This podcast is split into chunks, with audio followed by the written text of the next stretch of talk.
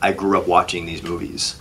When I was a kid, you know, four years old, five years old, I was a little half Asian kid growing up in Ohio, and I was made fun of a lot. And to watch these amazing movies about giant monsters, and I already had the love of dinosaurs and animals in nature that were made by other Asian people meant the world to me.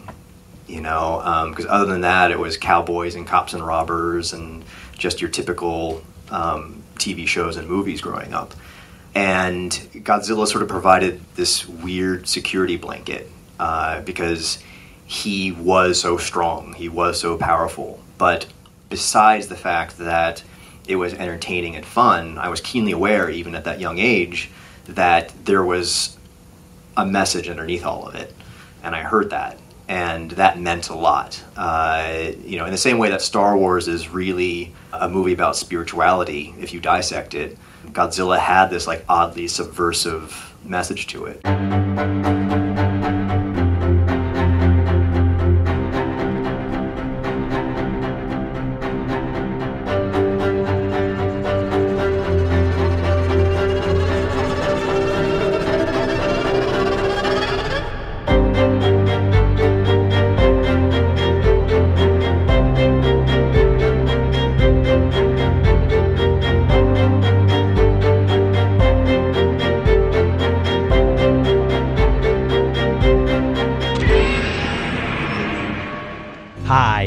Welcome to Horror Movie Podcast, where we're dead serious about horror movies. This is a bi weekly show that's released every other Monday, and this is episode 176. This episode of Horror Movie Podcast is brought to you by our Movie Podcast Network patrons and by Shudder, the Netflix for horror. You can try Shudder free for 30 days. Just go to shudder.com and use the promo code HMP when signing up. On Horror Movie Podcast, you get in depth horror movie reviews for classics and new releases, with ratings and recommendations to help you decide whether you should buy, rent, or avoid these movies. This is Gillman Joel Robertson, and my co hosts are Dave Dr. Shock Becker from just outside Philadelphia, PA, and Wolfman Josh.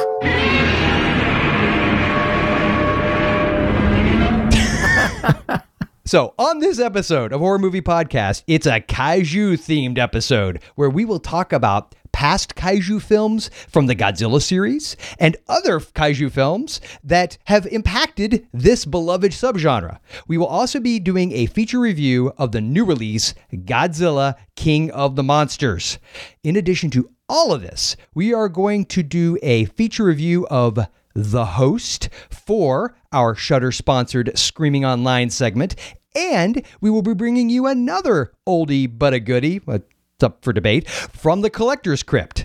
Listener voicemails and feedback, and oh, so much more.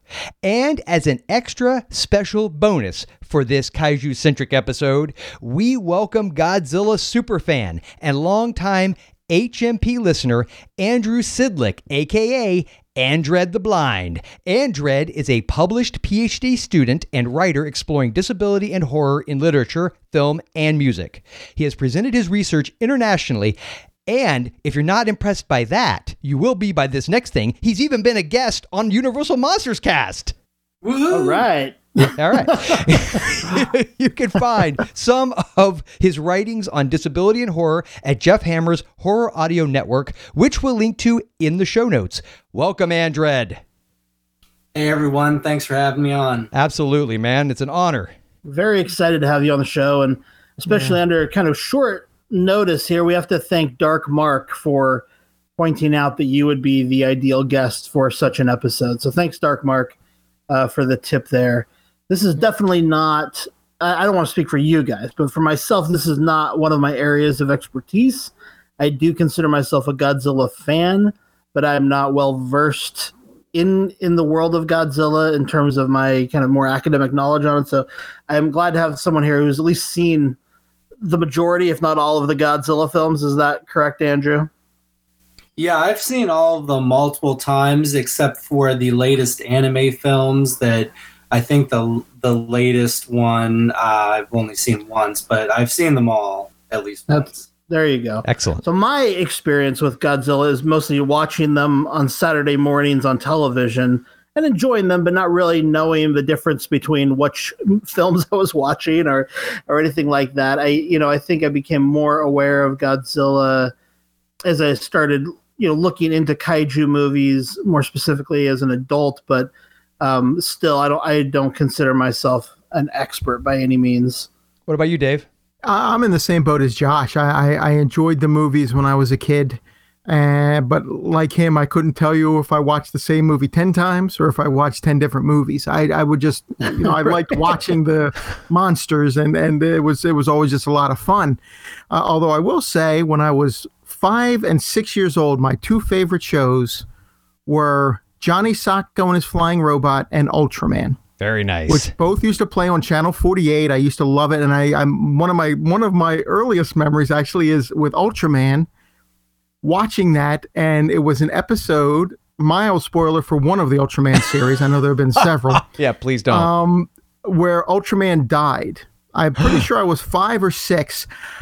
I started to cry and i ran into my bedroom and jumped on my bed and just buried my head in my pillow because i was embarrassed that i was crying from a tv show. Tv had never made me cry at that point. But when ultraman died that that did it for me. I had to i had to get out i had to get out of there before anybody saw me and i just buried my head in my pillow and started to cry. Partially i'm guessing because i thought there'd be no more ultraman. So, so, for so, me to watch. so, Dave, just Um, just to clarify, just to clarify, you said 25 or 26 when this occurred? Yeah right Okay, I just want to make. Oh, you oh, you said five or six. Sorry, my bad. Sorry. Five, yeah, okay. yeah. It was, that makes a little more sense. That's, In, I got to be around 1975, somewhere in that area. Yeah. Very cool. Yeah, my uh, my kids love Ultraman as well. They uh, they watch the original series. They have them on on disc, and they, they watch them on uh, on the Amazon.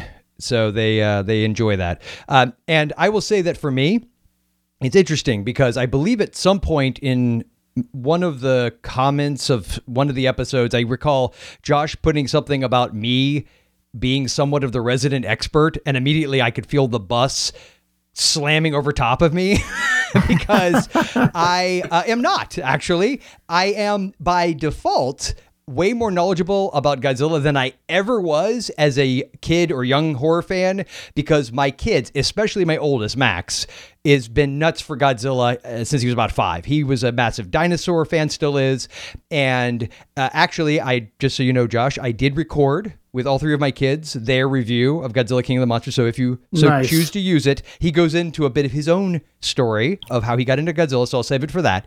But he is a massive fan. He's got collectibles and action figures. Uh, uh, Andrew, to your point, he's seen all three of the animated uh, films and. He, he liked them. He, I think he liked them, but I, I don't know that they were quite his favorite. Uh, but he he's seen. I don't know that he's seen all of them, but he's working on it. I mean, he is a fan, and he'll constantly correct me when I, I mispronounce or I say the wrong. I feel I feel like such the old man when I'll be like, you know, uh, uh, That's not that monster's name. yeah, exactly, exactly. It's it's Anguirus, is it? Is it Anger? I how do you how do you and then immediately say no, Dad. So I, uh, but he is a a huge buff. I feel like with Godzilla, I always I'm one of those people I appreciate things that other people are super into and the fandom without always being into it myself. So I was always appreciative of the fact that Godzilla graced the number one issue of Fangoria in 1979. Now at the time, Nice. at the time the magazine was working on i think they were trying to find their identity they hadn't locked into being a horror specific uh, book at that point so i think that they they worked it as time went on very shortly thereafter they went full bore horror but at the time they were leaning with some science fiction ends to it so i think that may have been part of the thought process but it's an iconic image. In fact, I used to have the number one issue, and I don't know if it's through moves or whatever. I don't anymore, so I'm going to have to keep hunting eBay and pray that somebody tries to put up there, not for hundreds of dollars. So I have always had an appreciation. I remember whenever they would cover it in the magazines, I'd read about it, but I always felt out of the loop. Like like I think what you were saying, Josh. I never quite got the mythos or how the things connected and then and I, like the movie the Guyver came along and I was like is this connected to Godzilla I did I didn't I was completely clueless I had no idea hmm. so Yeah. it really wasn't until my kids got into it that I feel like I have uh, any knowledge of it that I could speak of. Like, had it been, had I not had kids and I had been in the same place I was throughout my 20s and, and a good chunk of my early 30s, I would have probably just paid a pass on this entire episode because I would have felt ashamed. I've, I've seen one, that's it. So, uh, but since then, I have seen several. Uh, and I even have with me one of my kids' books. I'm going to cheat a little bit. Andrew, I'm sure you don't need this, but I've got the Godzilla FAQ all that's left to know about the King of the Monsters by Brian Solomon. So I, I got got my homework here, got my, my book in front of me. So if you need any uh, references, I forget the forget that internet nonsense. I got the the paper in front of me. nice. We're gonna need that. Yes, for sure. I know we're not going to be able to dig as deep as a lot of hardcore kaiju fans are going to want Sure. to Right. uh, for this discussion. For one thing, just to let people know, and people are probably very aware that the last episode was very late in posting, and I just want to apologize for that here. I did apologize for it on the last episode, and then I was editing, as Joel actually pointed out. They're not going to hear this until it posts, so this is kind of pointless. Uh, oh yeah, that's a good point.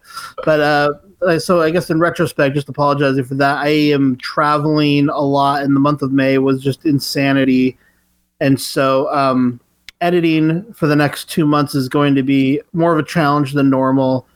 Uh, we're not going anywhere. We're going to try to continue to put out uh, prompt episodes, but just I think we're going to keep them a little bit shorter during the summer months um, for that reason. So this is not going to be a Godzilla franchise review, but kind of more like a franchise overview, and we'll talk through the different eras of the Godzilla films and some other kaiju as we make our way toward Godzilla, the King of the Monsters. Uh, but this should be a pretty fun conversation, and I think at some point, I don't know if a full franchise review is in order, but I know that we are talking about doing the Monsters Verse films over on Universal Monsters Cast. So we will be covering all of the legendary films in a franchise review form eventually on the Universal Monsters Cast, probably when they get a couple more films into their series. But yeah, for this conversation, we'll just open with a general discussion about kaiju and how Godzilla came on the scene. So I just wanted to jump into the kaiju discussion a little bit. As I understand it, and again, not an expert, please correct me if I'm wrong, but as I understand it, King Kong is kind of the first kaiju movie, um, the first kind of big monster movie that we're aware of. And kaiju, again, as I understand it, is the Japanese word uh, for strange creature. And and you know, as, as we discuss it, we're usually talking about big monster movies, and that could be anywhere from Cloverfield to the latest Godzilla film. And uh, there are, of course, a lot of Japanese films um, with a lot of big monsters that most American audiences are not even familiar with. Although I will say, I think Legendary is going a long way to introduce those those creatures. And I was a little bit worried in 2014 Godzilla that we weren't going to get. Uh, the kind of full spectrum of those monsters but i but i was heartened in this outing that oh wow yeah they're really going there they're going to get all of these monsters in into these films which is exciting but yeah as i understand it king kong 1933 was kind of the big uh, first big monster movie that came along I think I think it was, yeah. But I mean, there was, um, and again, I'm I'm with you. I'm not an expert in this either. But the Lost World came out in the 20s. It was a silent version of the Lost World with the dinosaurs, and I don't know Right. if that would fit into into this realm. But King Kong is definitely the one that put it on the map. Put it, you know, put it that way. Yeah, and that film was such a success as again, as I understand it, that that was what prompted them to uh, try to create something similar in Japan and create their own kind of big monster. Now, of course, Gojira is made in 1954, or at least released in 1954, and is heavily influenced by the bombings of Hiroshima and Nagasaki about a decade earlier, in 1945. And um, this idea of atomic power comes into play throughout the entire franchise. And of course, the destruction of cities on large scale comes into play throughout the franchise.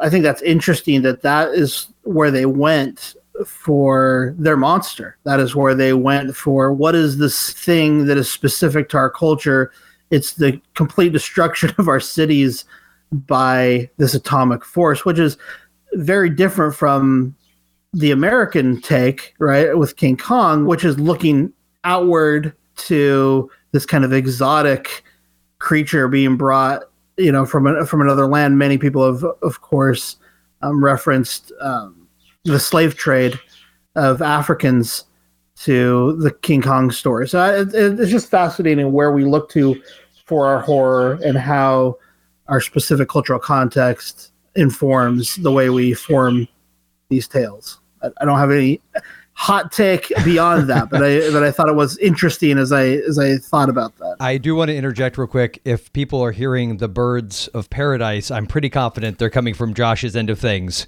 Uh, oh yeah, I apologize. he is in Hawaii, people. I'm just gonna say it, yeah. and so be jealous. And yeah, just like I said, it's been a very hard couple of months. He's it, this is this is his gift to himself. yeah, yeah. All right. Well, there were I, I, I would love to hear Andrew's take on this, but I also want to interject that according to my notes here, there in addition to Kong, you had prior to Godzilla, Son of Kong, which is sort of a quickie sequel to uh, right. same year. Yes, came it, out the same. They pushed it for the same year. Willis O'Brien wanted to take his name off of it. um, but yeah, they were pushing that to come out the same year to, to to, to capitalize. I actually watched that in this string of movies. Nice. That the first King Kong and this one again. That's excellent. But yes, Son of Kong came out the same year as the first King Kong. So that also could be maybe looked at as the first uh, potential Alan Smithee production? Yeah, a, it could okay. have been. Yeah, okay. They wouldn't let they wouldn't let him. They wouldn't let him take his name okay. off the movie, but it could have been. Yeah. So and then we had Mighty Joe Young, which came out in '49. So that was also a a sort of yep. pre Godzilla, and then the same year as Godzilla. And this is, of course, is another subgenre that has a giant creature aspect to it, which is, of course, all of the atomic sci fi uh, movies like Them, which came out in 54, which is, of course, giant ants. And then It Came From Beneath the Sea was in 55. So that's a Harryhausen thing. That's so you know that, yeah, they yeah. were working on that more than likely, I would assume. Uh, even when Godzilla came out. So I don't think that that yeah. necessarily was the result because I, I think at some point in uh, the history of these movies, we'll start to see the influence of even Godzilla on a lot of these uh, American productions as well. But at that point, I think we're still in a bit of a, a zone where uh, they're they're somewhat standing on their own. But and you also just have to think about and the, this new film, which we'll get into, really plays upon the mythologies of of ancient cultures. But you have to really look to Greek mythology. Is probably the first time where we see humans battling giant monsters, you know, in at least that I'm aware of within popular culture, as it were. I'd like to kick it over to uh, Andrew and get your take on it. Well, I was just going to say I was I was looking it up to make sure, but there's also the Beast from Fifty Thousand Fathoms that I believe came out a year earlier in '53. Yeah, the be- is it Beast from Twenty Thousand? Okay, it's it's the Beast from Twenty Thousand Fathoms, yeah. and it was fifty three. So I would think that one was a big influence as well. Yeah, and that was that right. was a Ray Harryhausen. Yes, I watched this recently actually for the first time, and I did notice a lot of um, just kind of tone wise influences on Godzilla, as well as one of Japan's other uh, famous monsters produced by a totally different studio, but uh, Gamera. Uh, there's in particular a lighthouse scene where the the Rhedosaurus, whatever it's called, from uh, Twenty Thousand Fathoms, knocks down a lighthouse, and you have a similar thing in Gamera. So um, the Japanese filmmakers were definitely influenced by these movies. What's interesting, though, is how Wolfman, you were talking about the cultural sort of differences between Kong and Godzilla. And, you know, I think that is really interesting. Ishiro Honda, the director of the first Godzilla, mm. fought in World War II and had a lot of, you know, after the war, he was very kind of traumatized by that experience and had a lot of social and political ideas that he brought to his films. And so there is a definite consciousness in those, even in the American ones that are kind of, um, you could read as anti nuclear still have kind of this heroic aspect of it that you don't see in the Japanese movies where the military is always decimated you know there's it's it's usually some weird science thing that saves the day if the, it, there is even uh, a human uh, savior at the end of the movie. So I, I think that really you know the the first godzilla movies really brought this very unique perspective to the the, the that subgenre that had really only started to emerge at that point. Uh, and I think even if we can get into this when we talk about the new movie, but even all the homages to the older Japanese movies that we see in the new movie, it still has a distinctly American flavor to it. Interesting, yeah. That's really yeah, really great points. And the first Gojira, well, Gojira, I watched that again as as well, and and it just struck me again. I know I brought this up before, but how very dark that movie really is. I mean, it is. They are really hitting the whole nuclear aspect of that. I mean, you you could see it, and it's just a very dark movie, uh, but excellent. I mean, it's it's it's really it's one of the greats, I think.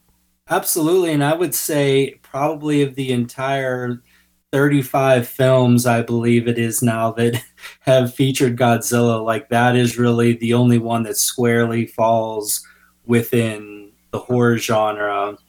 You know, oh, interesting. There, there's not a, there's not a, a, a flash of humor in it. It's a very somber movie. There are other entries in the series, I would say, that have horror elements, but that one is probably the darkest of them all. I would say definitely. Now, do you guys want to discuss the fact that the Americanized version of that 54 film, uh, starring Steve Martin, Perry Mason. Yeah, yeah, exactly. Uh, as, as Steve Martin, I believe my when I first showed it to my kids, that was the one that was available at the library. Again, my son at the time was five. I don't think I had seen Gojira at that point. Uh, it was a couple years later that we finally got a hold of the actual Godzilla movie.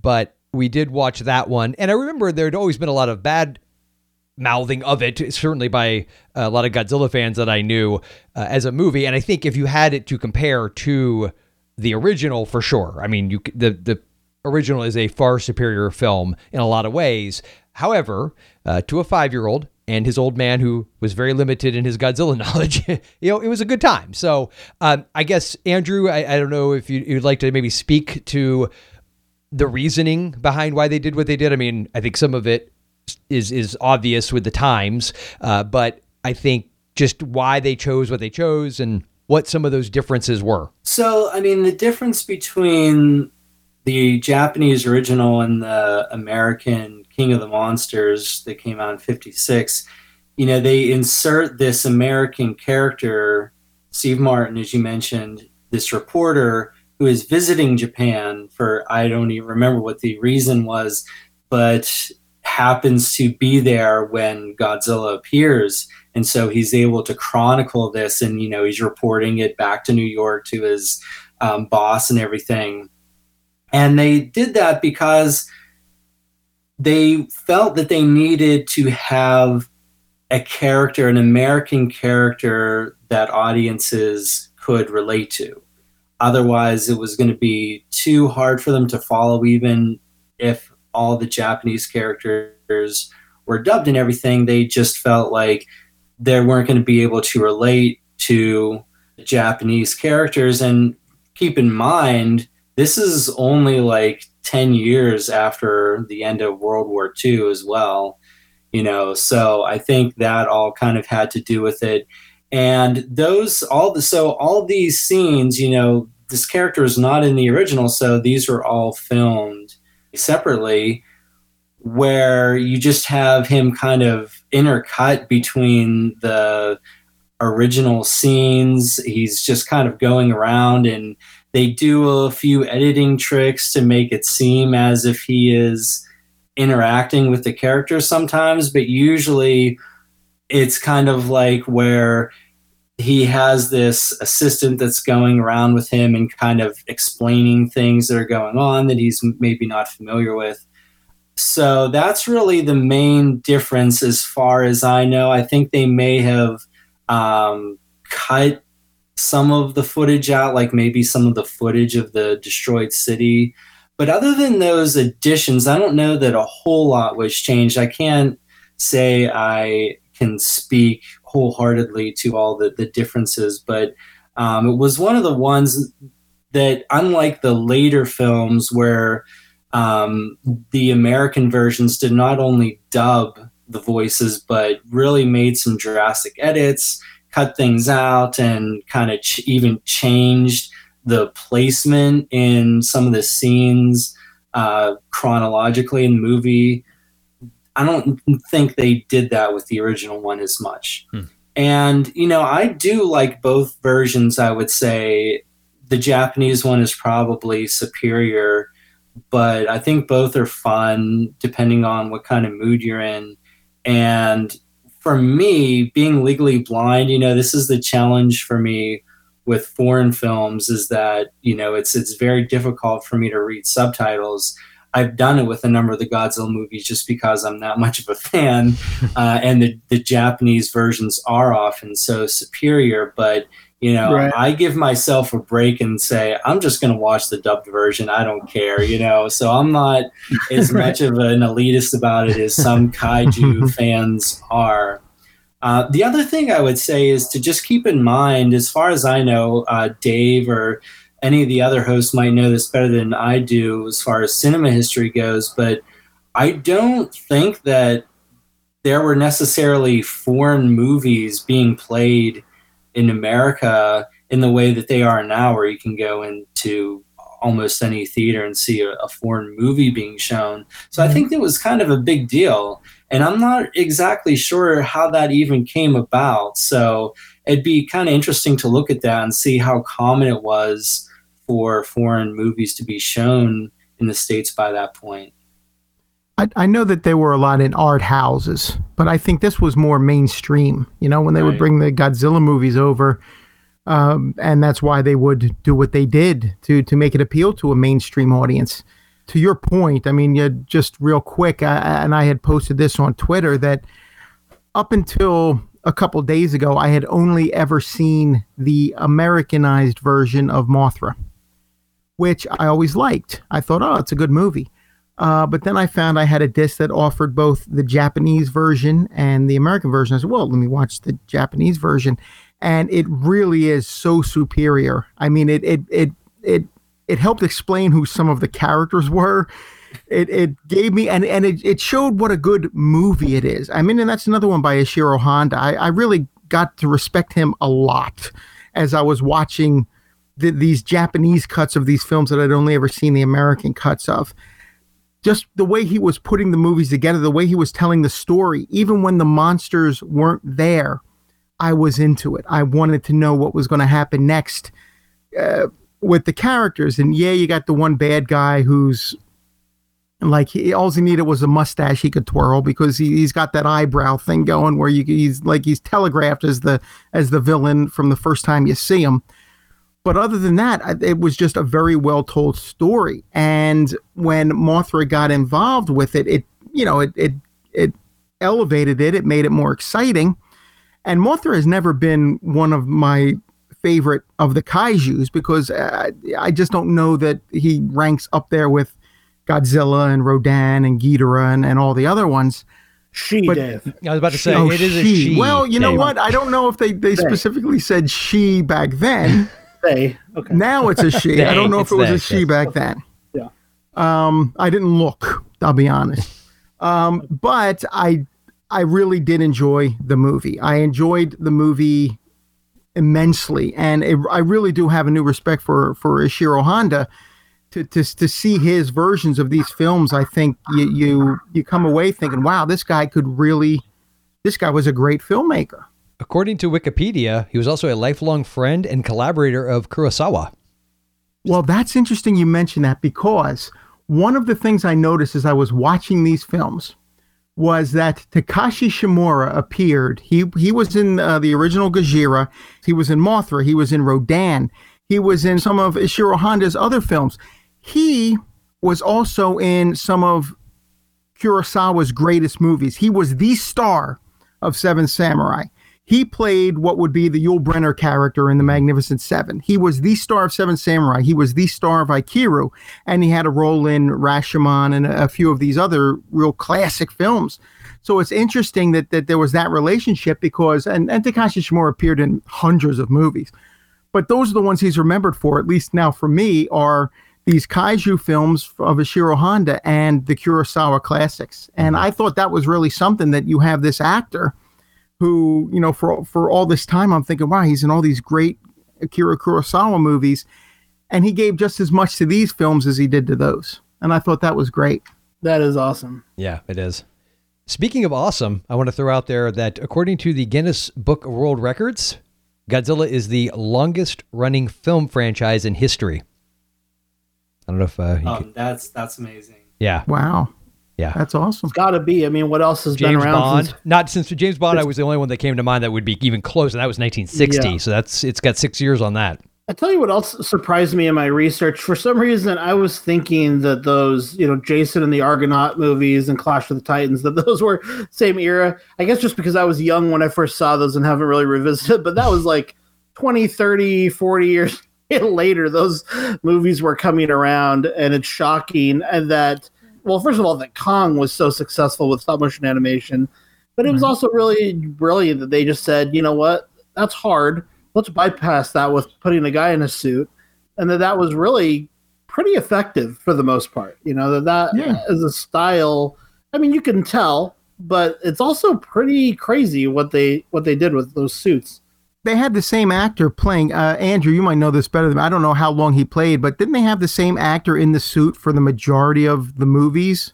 Yes, um, in the original like movies that came out in the fifties and sixties, I believe Haru Nakajima, I think yes. is his name, yeah. and he was in a bunch of them. And they had to be selective with who they got to play in th- these monsters in these suits because these suits were enormously heavy, like hundreds of pounds. So, and they would lose like 50 pounds when they were working on these movies just from all the sweat and everything. I mean, the the suitmation is is the term that is used to describe this particular kind of effect, and I mean, it was dangerous uh, for a lot of these actors. The suits would catch on fire when they were setting off explosives it really is interesting to look into the production history of these movies and what they were able to do on such small budgets because um, the, these films were made by Toho, which was the premier studio, uh, movie studio for Japan at the time and, and may still be. But even though it was the major studio, I mean, Japan had nowhere near the amount of money for the entertainment industry that the US did, obviously.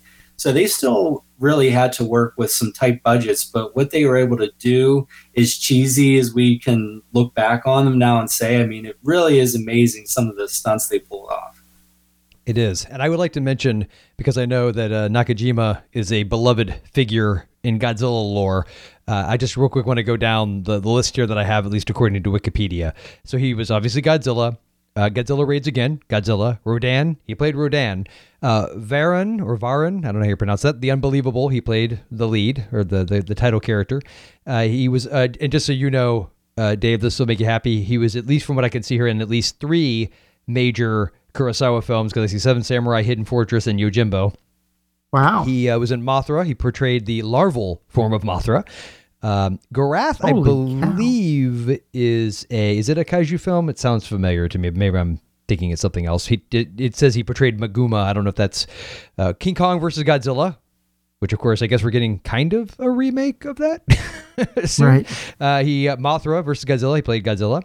Uh, Ghidorah, the three-headed monster, he played Godzilla again. Frankenstein conquers the world. He played Baragon, which is one of my son's favorite little side kaiju characters uh, Invasion of Astro Monster, Godzilla, War of the Gargantuas. He was in. He played Gaira, uh, Ebirah, Horror of the Deep, Godzilla again. King Kong Escapes. Ah, here's a mix up. He played King Kong, son of Godzilla. Wow. He portrayed Godzilla. Destroy All Monsters, which has, uh, uh, isn't that the one that has everyone's beloved Minilla? Or uh, that's how you pronounce it? Sorry.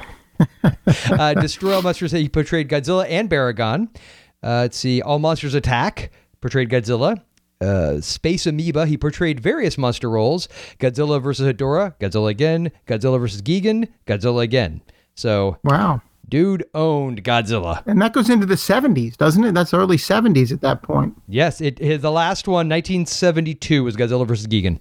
Wow. See, I was about to say King Kong ain't got nothing on me until he was King Kong. you said that he actually did portray King Kong. yeah, yeah, he I did. guess yeah, uh, Doug Jones ain't got nothing on him. That's true. Exactly.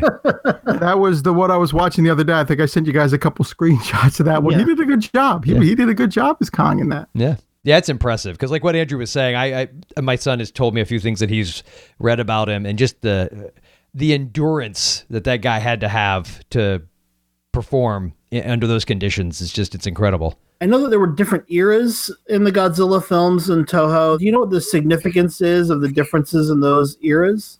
I can speak to the era question. The Showa and the Heisei eras are named after the emperors of the time, I guess. And so the Showa is all the, the early movies up through the 70s. the Heisei era started with Godzilla. It was just titled Godzilla that came out in 1984. And those were the movies that went up through the 90s. And then the the last era they call the Millennium series, which came out in the 2000s sorry, my I'm losing my voice here. But um, so those are the kind of three eras, and now I don't know what era we would consider it now. I guess it's a legendary era. yeah, legendary. yeah, except for we also have the Shin Godzilla, so that must be part of a new era for Toho. I would assume. I don't know.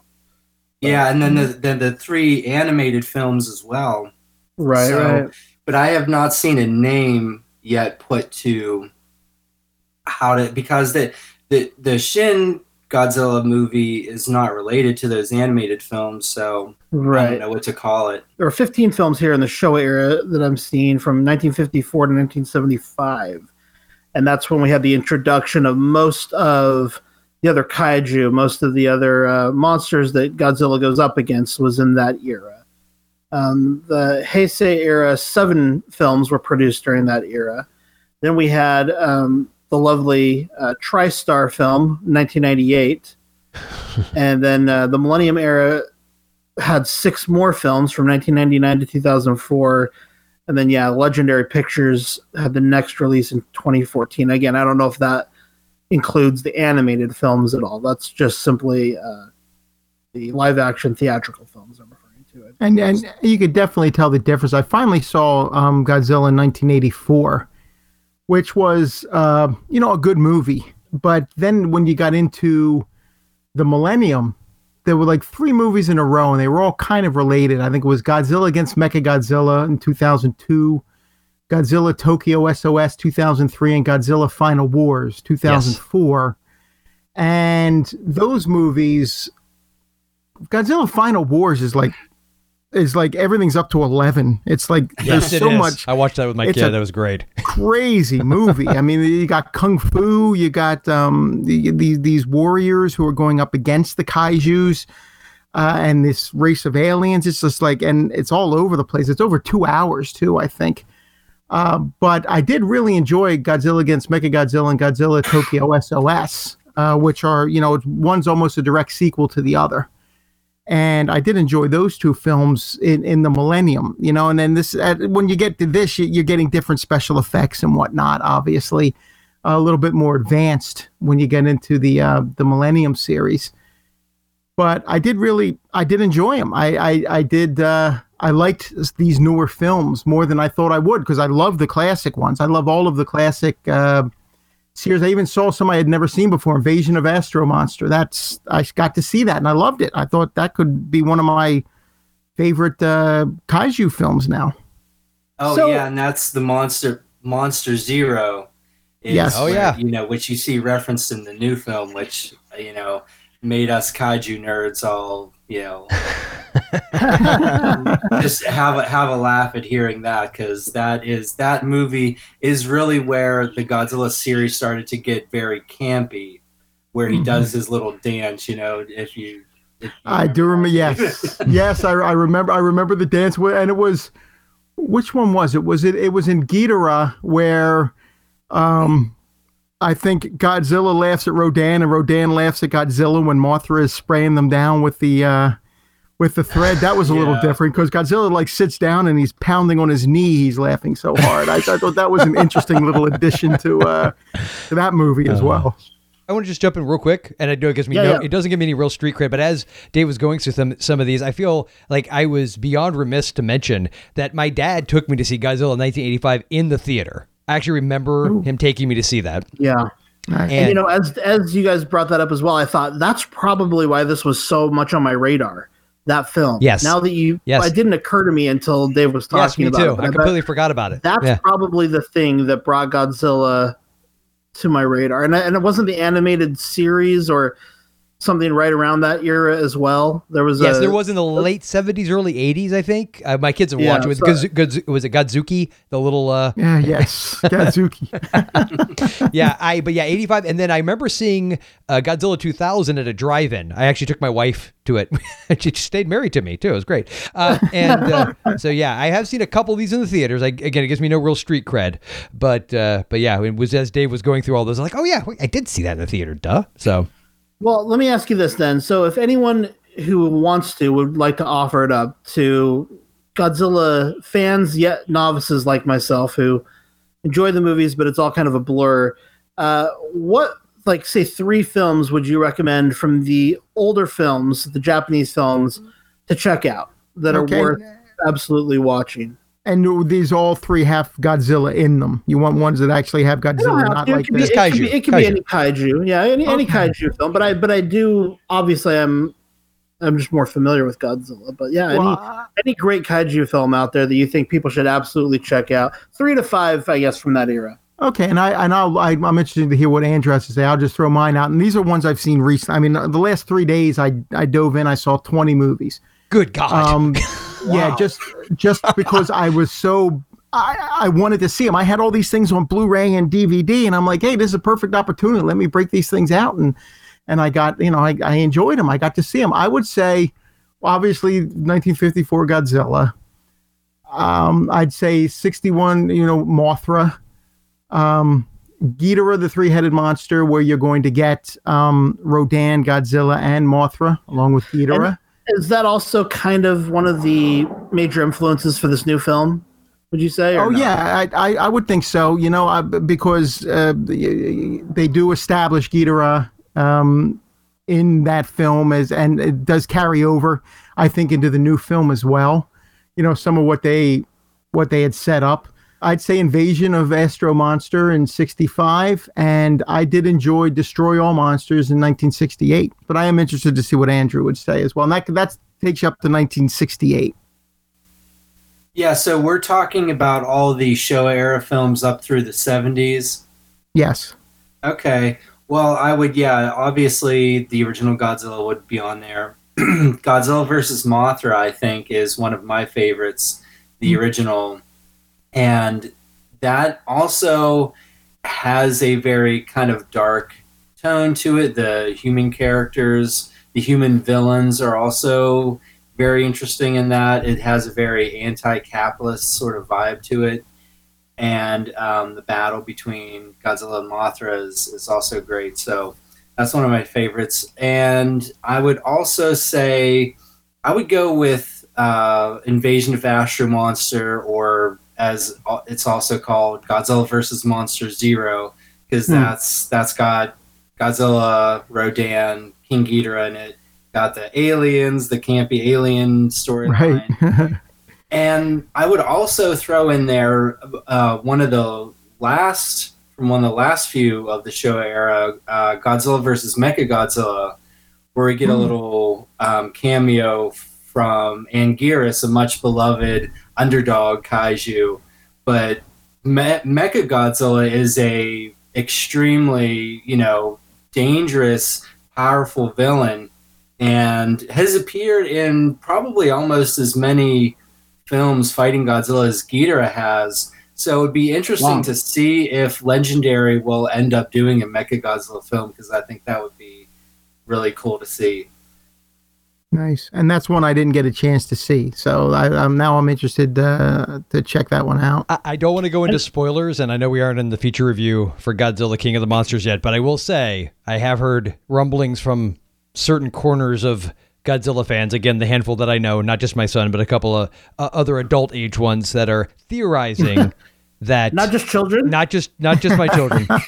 uh, they are theorizing that perhaps the next, as soon as the next film, the Kong versus Godzilla or Godzilla versus Kong, whatever they're going to call it, uh, we may see some sort of mecha type creature, but I don't want to say exactly what because you know spoilers and all that. But yeah, just saying. That's interesting. Yeah, I've heard I've heard some rumblings also about Kong versus Godzilla, and I'm really curious to see if things go the way that the rumors are going with that. But well, I don't want to limit you, Andrew, uh, to the Showa era. Are there films that really stand out from the Heisei or Millennium era that you think are must-see films for the novice, for the noob?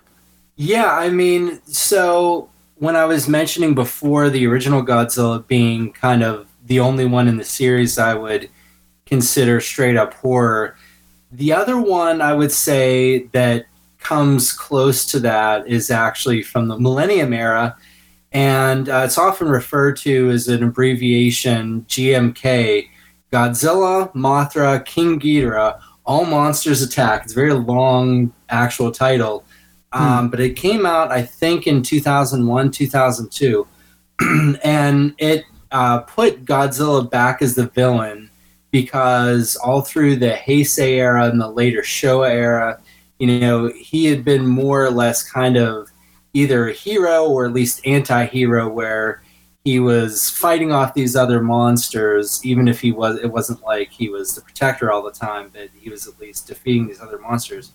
In uh, gmk he is a villain and depicted as this very evil creature and it's one of the it's the only that i know of movie where Ghidorah is actually a heroic monster fighting Godzilla, um, teaming up with um, Mothra and Baragon to def- to to fight him. So, and that one is I you know also has a very um, politically kind of socially conscious and formed tone to it, much like the original one, which had kind of gotten lost through all these kind of action movie sequels that we got. So that that one I would definitely check out if you haven't seen any of those later films. And I and I'll concur. That was one of the ones I did watch, and that is a a, a very good one. That's that's could be could be my favorite one from the Millennium uh, era that I've seen so far.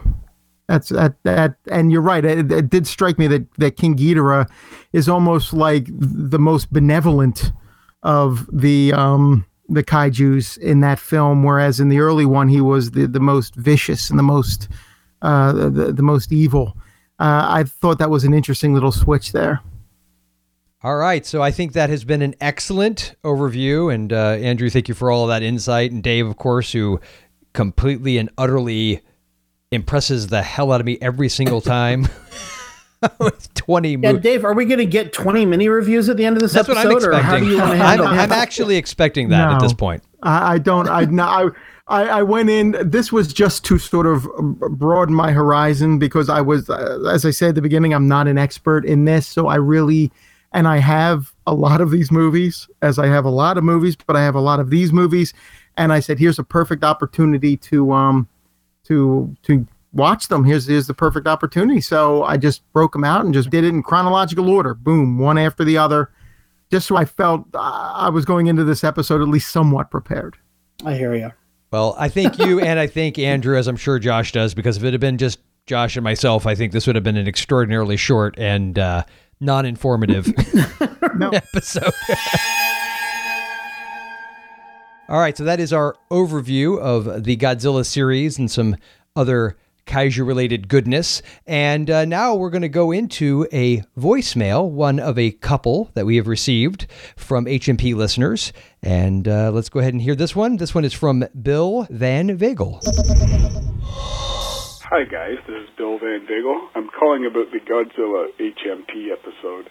And I love this topic because perhaps my earliest horror experiences were either with Frankenstein or Godzilla because living outside of Toronto, we used to get WUTV in Buffalo, and every Saturday afternoon there would always be inevitably one of the Godzilla movies. And I remember uh, it very clearly.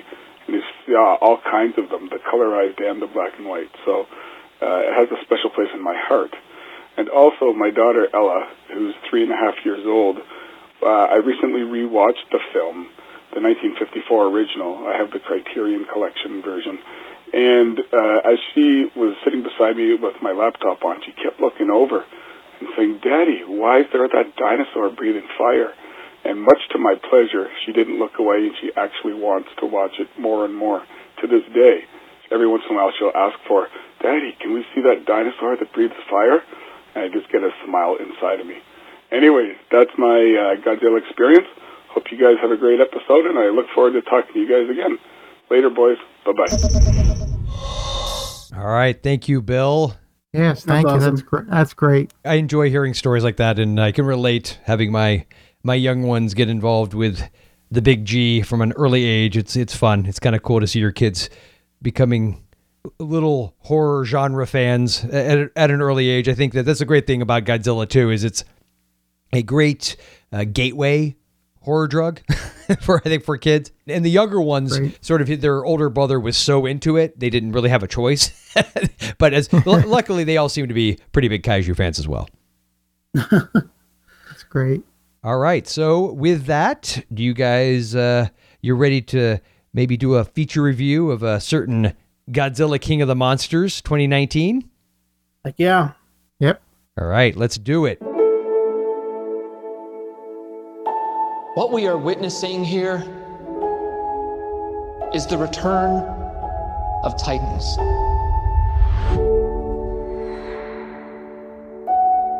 How many of these things are there? 17 and counting. Which of these Titans are here to protect us? And which of these Titans are here to threaten us?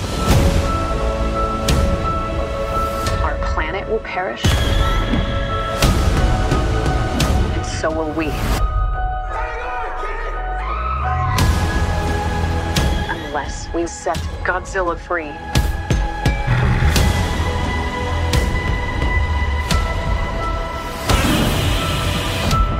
Oh, yeah, sure. Let's bring him in for a beer. No, this time we join the fight. Run.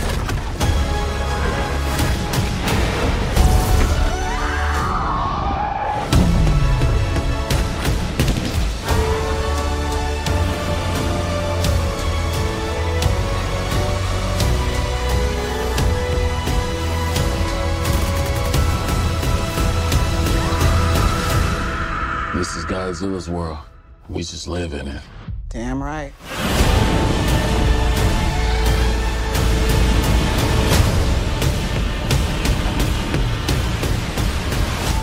So, Godzilla King of the Monsters involves the government group Monarch trying to track down various kaiju. And at the beginning of the film, we see them with a giant egg that ends up becoming Mothra. And when Mothra escapes, a series of events leads to a couple of the Monarch people getting abducted. And from there, Godzilla appears. We find out that there is a group of eco terrorists who are trying to release all of the Titans. The mons- the giant monsters in this movie are called Titans, and this group is trying to release them all to kind of reset the planet, reset the imbalance that humans have caused to the environment. And the only way of restoring balance to this seems to be Godzilla. And so Godzilla ends up fighting the monsters that have been released as a result of this terrorist group. And throughout the film, we see the, the human characters also trying to um, recover. Well, I, I guess one thing, too, I don't know how much we want to give away, but one of the interesting things about the movie, too, is that there is a lot more interaction between humans and the Titans than we typically see in these movies because they've developed a device that has essentially allowed them to sort of mimic the the sound waves that they produce, and so this allows them to um, interact with them and, in a sense, almost kind of control them. Yeah, I thought it was interesting that device is called the Orca, and I thought that was interesting. I was just thinking about the origin of Gojira is a combination of the Japanese words for whale and gorilla. And I thought that that was interesting because you know gorilla obviously with King Kong, and then whale um, being this underwater, you know, kind of aquatic creature that Godzilla is. I, th- I, thought that was interesting that they went with orca there. I don't know if that's it's in any way related or if it's a Jaws reference. Mm-hmm. I don't know what. I don't know what. I'm sure it was a purposeful reference. I mean, Michael Dougherty seems to the director seems to really be a kaiju super fan and I've heard that there are so many Easter eggs in this movie that I didn't even catch. Um, that he just was, you know, gleefully sprinkling through there. So that's, I think, one of the fun things about this movie for someone who is very versed in, in kaiju lore is to be able to to see how many of these illusions you'll be able to pick out. Yeah, even with someone with a more passing familiarity with the films, you really notice a lot of these Easter eggs, and it's but it's done so seamlessly. They're not like big like stop and wink moments. Um, although they may feel like them, I guess, if you are a level of fan that Andrew is, but they really feel like they are naturally part of this. They feel organic, I guess, to to the film, which I thought was really cool. Do you feel like as a Godzilla movie, it's it works and I know that there was a definite disconnect, let's just say, between critical consensus for this movie and the audience. Now, I know the tomato meter is not always the best thing to go by, although supposedly, because I know that when I went on there, they surely had a lot of pop ups saying, hey, new and improved. We fixed the audience score so a bunch of trolls can't screw with movies anymore. Um, supposedly. So, keeping that in mind, I think it's interesting to note that as it stands now, this movie has a 39% critic score with 267 reviews in and an audience score with 14,206 ratings or reviews in at 85%. Which is a lot of reviews for both. yeah, well, yeah, it is. But I'm just saying that, that it is such a disparity between. Yeah. And it's, it's interesting if you look at IMDb's ratings that this actually, compared to Skull Island uh, and the 2014 Godzilla at the moment, has the highest average. It's 6.8 uh, out of 10, uh, whereas I believe Godzilla 2014 is 6.4 and Skull Island is a 6.6. So I think I, if I could answer this first, I think I enjoy Skull Island the best of these films so far, just because I like the approach they took to the storytelling, mm-hmm. putting making it a period piece and all of that. But I think that film has a lot more problems than this movie does. For me, I think this is kind of objectively the best of the films that Legendary has made, in my opinion. Um, I do think that it is not fantastic filmmaking just from like the basic story structure, dialogue, all of those elements that a, a, film critic might be looking at first because I think it really cheats when it's trying to get to its emotional beats. I don't think most of those are earned. You know, there are really weird um, choices in terms of plot. You have to have seen the other films from Legendary to really appreciate this to its full extent. And and based on what Andrew said, probably seen a lot more Godzilla films to really get what it's doing. So I think those are all problems that a critic might point out. But I would say, just as a film viewer, I, although I really enjoyed the 2014 film, I think this was a huge improvement um, from the 2014 film. And I think a really good outing for a modern Godzilla film. I think this is doing now. I think Shin Godzilla was amazing. I loved that movie, but I think for just kind of modern sensibilities and American audiences, this movie I think is working about as well as you could hope for a Godzilla movie. Did I buy all of the emotional moments and did I feel those feelings along with those characters? Not really at all. But I was feeling the feelings watching the monsters battle, mm-hmm. and I thought that was amazing. Right. Yeah, right. And I, and I'm there with you uh, as well, Josh. I think that uh, it's very basic sort of storytelling. A little bit, uh, you could predict a, a, few things that happen, uh, especially as it gets a little bit later in the film.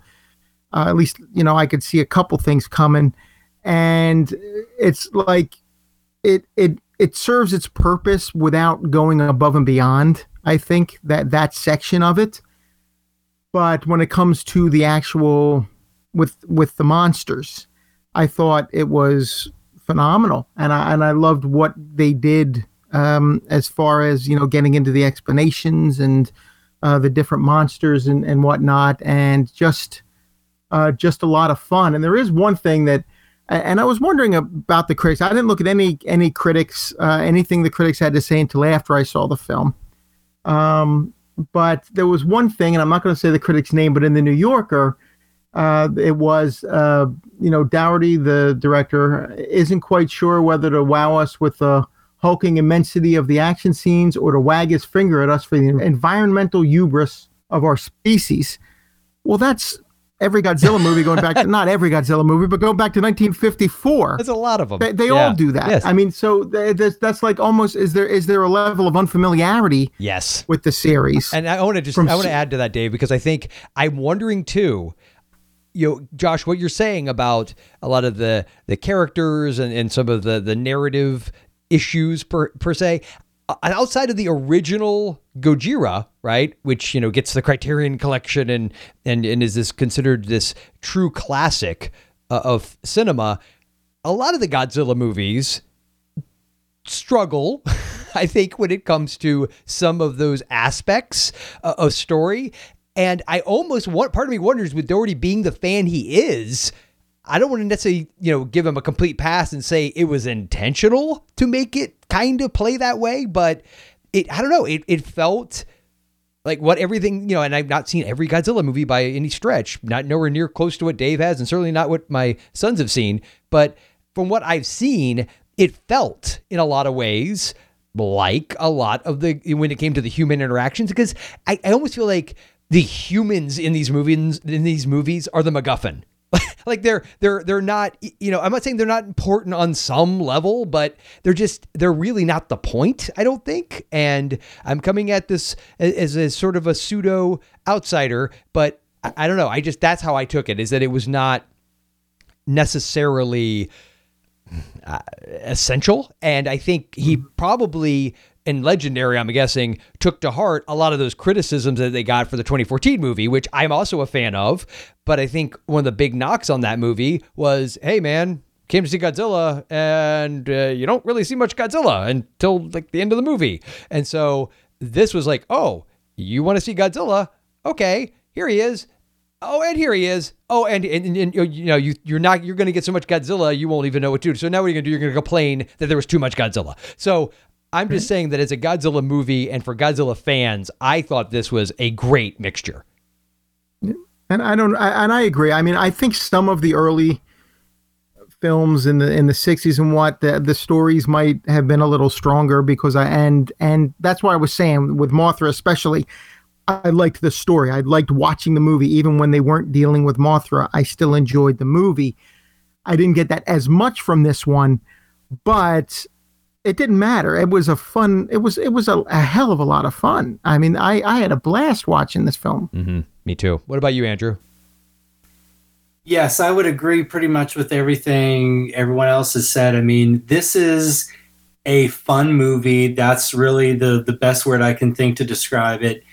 It captures, I think, what a lot of those um, second half of show, the Showa era films became, where it kind of went into camp and it was all more about watching monsters fight and not really so much about story. You know, some of the ones I mentioned, I feel like I rank among my favorites because they do really strike that balance between great monster action and a thoughtful human storyline. But in the 35 films that we've seen, I think I could count on one hand, you know, the ones that really do that successfully, including the original. So I think this was much more kind of trying to go to the opposite of the 2014 film, you know, and I think as far as critic reactions go, my feeling is that whether they're familiar with the other films or not, I think they critics often don't take movies on their own terms and that's why I think like for example a lot of horror films don't get their due because they don't really try to understand what a movie is setting out to do. Godzilla King of the Monsters, the recent one, is not setting out to be a profound human drama. Okay, it's there to be a flashy action monster fight fest, right? So, and that's what we got, and it does that really well. So, if if that's what you're looking for, I don't see how you can complain. If you're not looking for that, you're looking to the wrong movie. That's my that's basically how I would sum up my thoughts. And I think that is exactly yep. what my thoughts were when I came out of the movie, Andrew. One hundred percent. I agree. And actually, I did. I send you guys a text. I, am pretty sure it was to to Wolfman and Doc. I sent you guys a text because I don't think you had seen it yet. We my kids we wanted to see it opening day, so we saw it opening day, and it's something that since they've been film fans and moviegoers, we've never done. Now we've seen other movies multiple times in the theater, but this is the first time where the next day, because we have another family member who is an older, like in his 20s, his mid 20s, massive Godzilla fan who wanted to see it with us. So we're like, you know what? What the hey? And we went the next day and, and saw it twice. But I sent you guys that text that said, just pretend it's 1996 and you just got done seeing Independence Day and Twister. I feel like that's that was the vibe I had from this movie. That, right. that that's mm-hmm. what it felt like to me. And I agree. I that it, it does have that vibe, you know, it where where it's you know, you're getting a little bit of story, but you're getting a lot of everything else. Yeah, it's a spectacle. It's it's just meant right. To, yeah, it's total spectacle. The one thing I was going to say too is that my hope is is that as we see the MonsterVerse progress, perhaps even with Godzilla versus Kong. I mean, I know they already wrapped filming, so uh, it's not necessarily going to be influenced much by the reception of this film, but you know, as these films progress, we may see things kind of mature a little bit, and we may see yeah. more of that balance as people are drawn in by the spectacle. Then we can see some more sophisticated takes on the movies. I think so. I'm kind of excited about that. You know, and I, I look to an example like the Marvel Universe movies. You know, I've been rewatching actually the the Phase One of all those, and I'm I'm kind of a casual superhero fan, so they're not necessarily my bag, but I enjoy them. Those those first movies I feel like are okay, but they're not great. And the reason I'm right. rewatching them and, and trying to get to the later movies that I haven't seen is because I've heard those later movies are so superior. So I'm hoping this will be kind of the case for the MonsterVerse as well as the you know Universal Dark Universe movies as well. Is right. that as they progress, they're just going to get better. No, this is not Gods and Monsters. Although I guess it kind of is Gods and Monsters. This is not Universal Monsters cast, but um, you know, we do have three of the hosts here and one of our guests, so I, we might as well bring it up.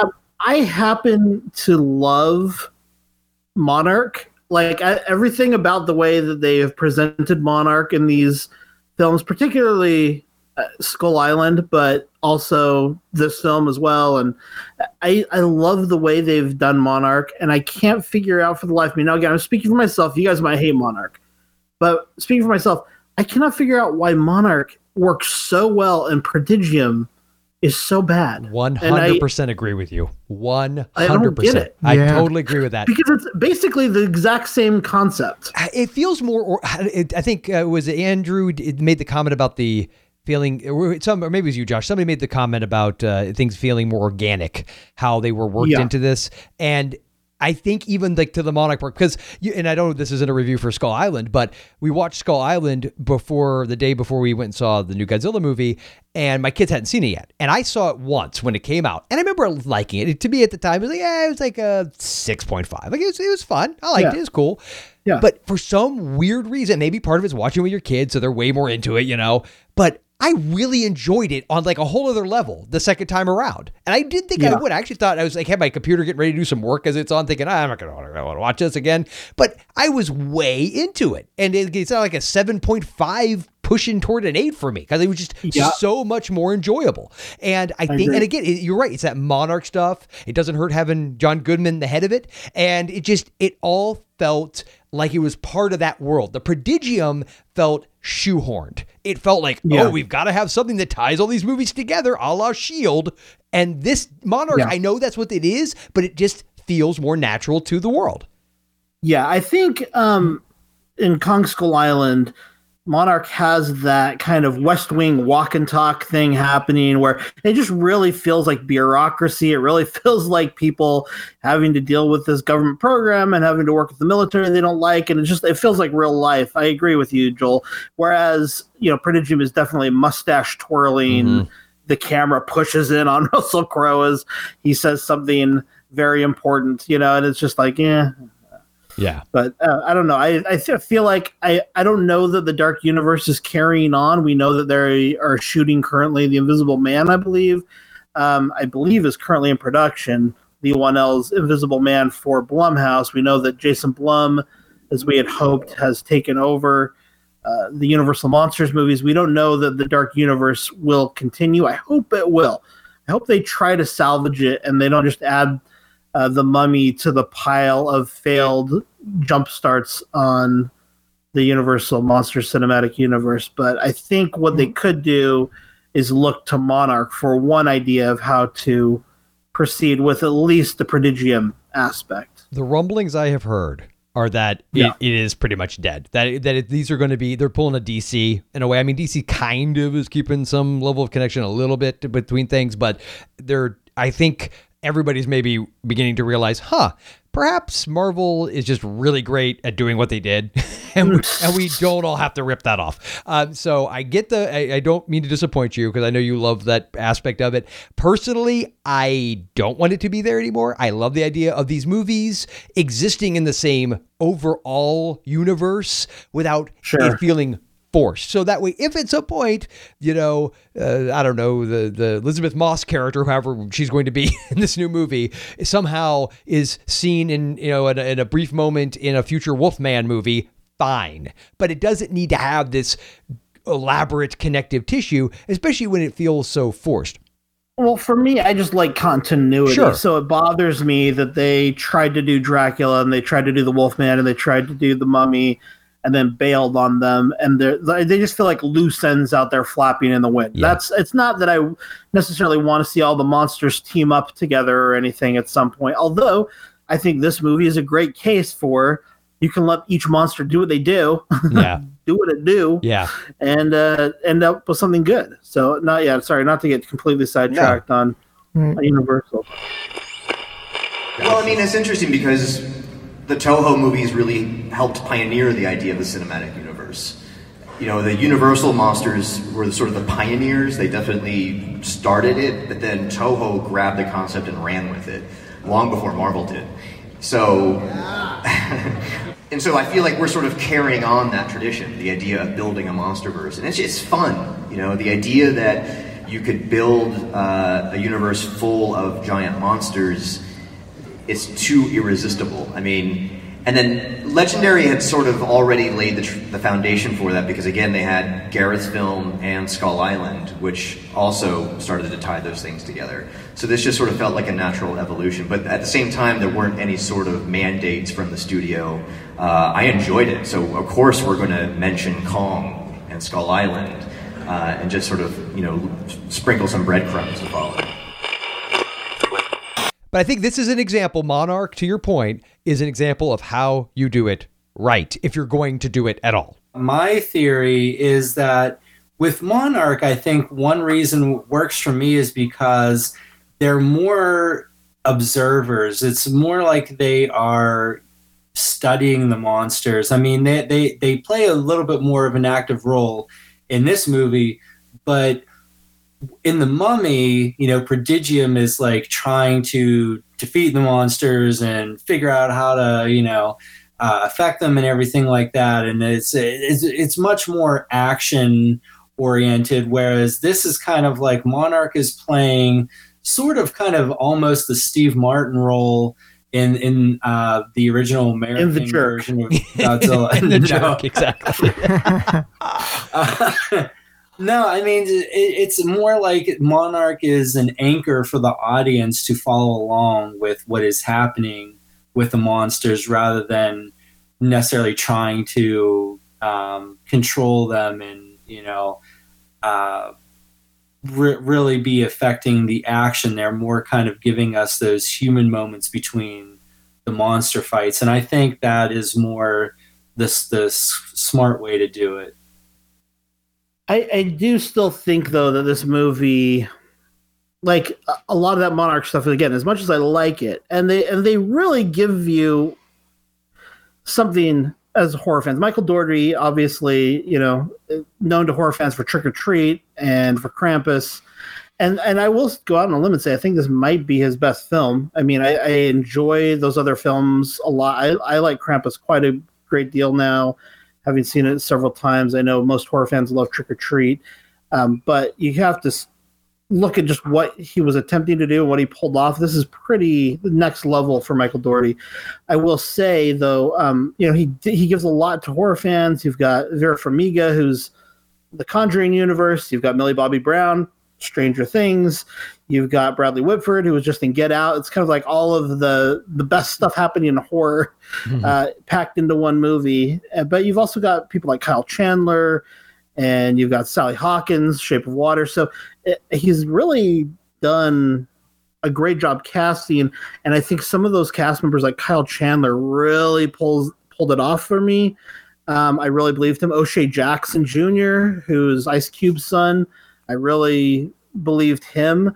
And as much as I love Bradley Whitford, um, as much as I love Ken Watanabe, it just felt a little canned to me, you know. And I think Vera Farmiga and Millie Bobby Brown were trying really hard, but it, it just didn't feel like it was earned. And so, um, I don't, you know, I am of two minds about it. I'm not completely where a lot of the critics are, but I, I'm not complete fanboy either. I just, I think that stuff's unfortunate because I think that those, in some ways, cheapen what was a really fun romp.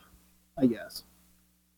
I think one of the best ways I have heard it described that gives cr- a lot of credence to what you're saying, Josh.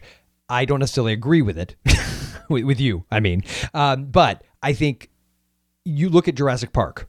I think uh, while Jurassic Park is a different type of movie, I mean, we're still dealing dealing with giant monster type creatures, and you do get invested and care. Although I seem to remember critics at the time lambasting that movie for the lack of character development, but that we'll set that aside for the moment. That movie has since become, I think, by a lot of people's standards, a classic, and there is there are characters that people care about, and we want to find out what happens. I think to your point, there really isn't anybody per se in this movie, aside from maybe Millie Bobby Brown's character Madison, that you are invested enough in. And, and honestly, we don't get enough of her to even really you know by the end of it i mean other than some of the peril she's in just because it's a kid you know dealing with some pretty you know tense situations uh, you, you know you don't necessarily get all the feels you nor- you would say that you you did with a film like Jurassic Park or something like that but on the flip side of it i come down on this is spectacle. I don't remember caring that much about who got sucked up into the twisters or who got vaporized in Independence Day either. And I enjoyed the hell out of all those movies. So uh, I'm I'm going to take issue with you on Independence Day. I think that those performances, Will Smith and uh, Jeff Goldblum, really make you love those characters. Okay, we'll, we'll agree to disagree. I was also, I was 20 when that movie came out, and I just I remember that the the character stuff that they packed into it in an effort to avoid, I think, having it feel like these people weren't flesh and blood characters. I just didn't. I never really cared. I, if I'm being frank with you, I didn't. Um, it it never affected me that way.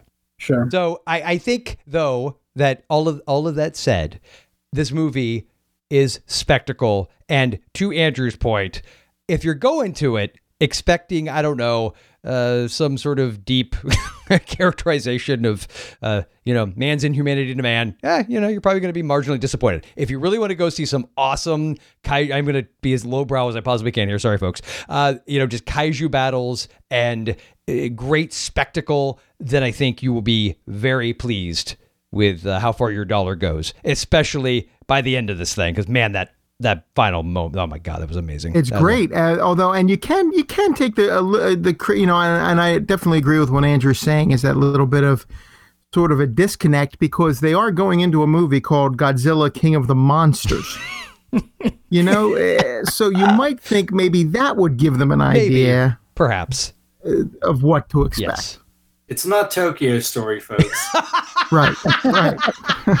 That's awesome. but I do think you heard it by comparing it even to a film like Jurassic Park. Like I think like that's that's a movie that really Sure. delivers its emotional Yes, beats. you that know? is true, and I think it goes back to like you said, earned. Some a lot of things in this do not feel earned, and there is, without giving anything away, uh, a turn uh, of the of the the story in a way with a character that does something where you're like, what? I remember I, I was like, I, why is this character doing this thing? I didn't understand. I didn't understand the dynamics of the relationship, but I very quickly was greeted by an awesome kaiju battle. Went, oh yeah, that's right. This is the point.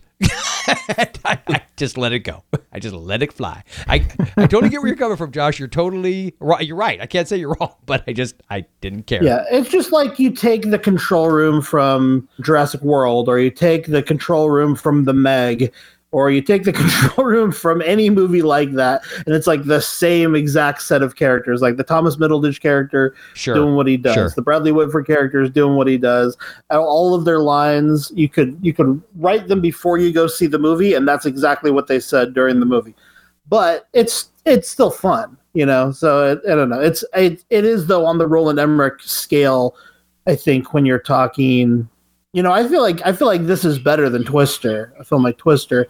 I don't know that it's as good as a movie even that uh, like Independence Day. Just as a film, I think the kaiju stuff though. I think if you're talking about this just as a Godzilla movie, I think it's I think it's just a, a cool evolution, I guess, in the way we've seen those stories told. And it's really exciting to see this much money and effort put into a story like that. I just I guess the reason I get even more disappointed in a film like this sometimes is it's like you've put millions and millions and millions of dollars into this. Can you put like an extra rewrite on the on the script? Because that would that would make it a lot better, you know. Because I feel like these actors, you see an actor like Kyle Chandler, he's bringing everything to this.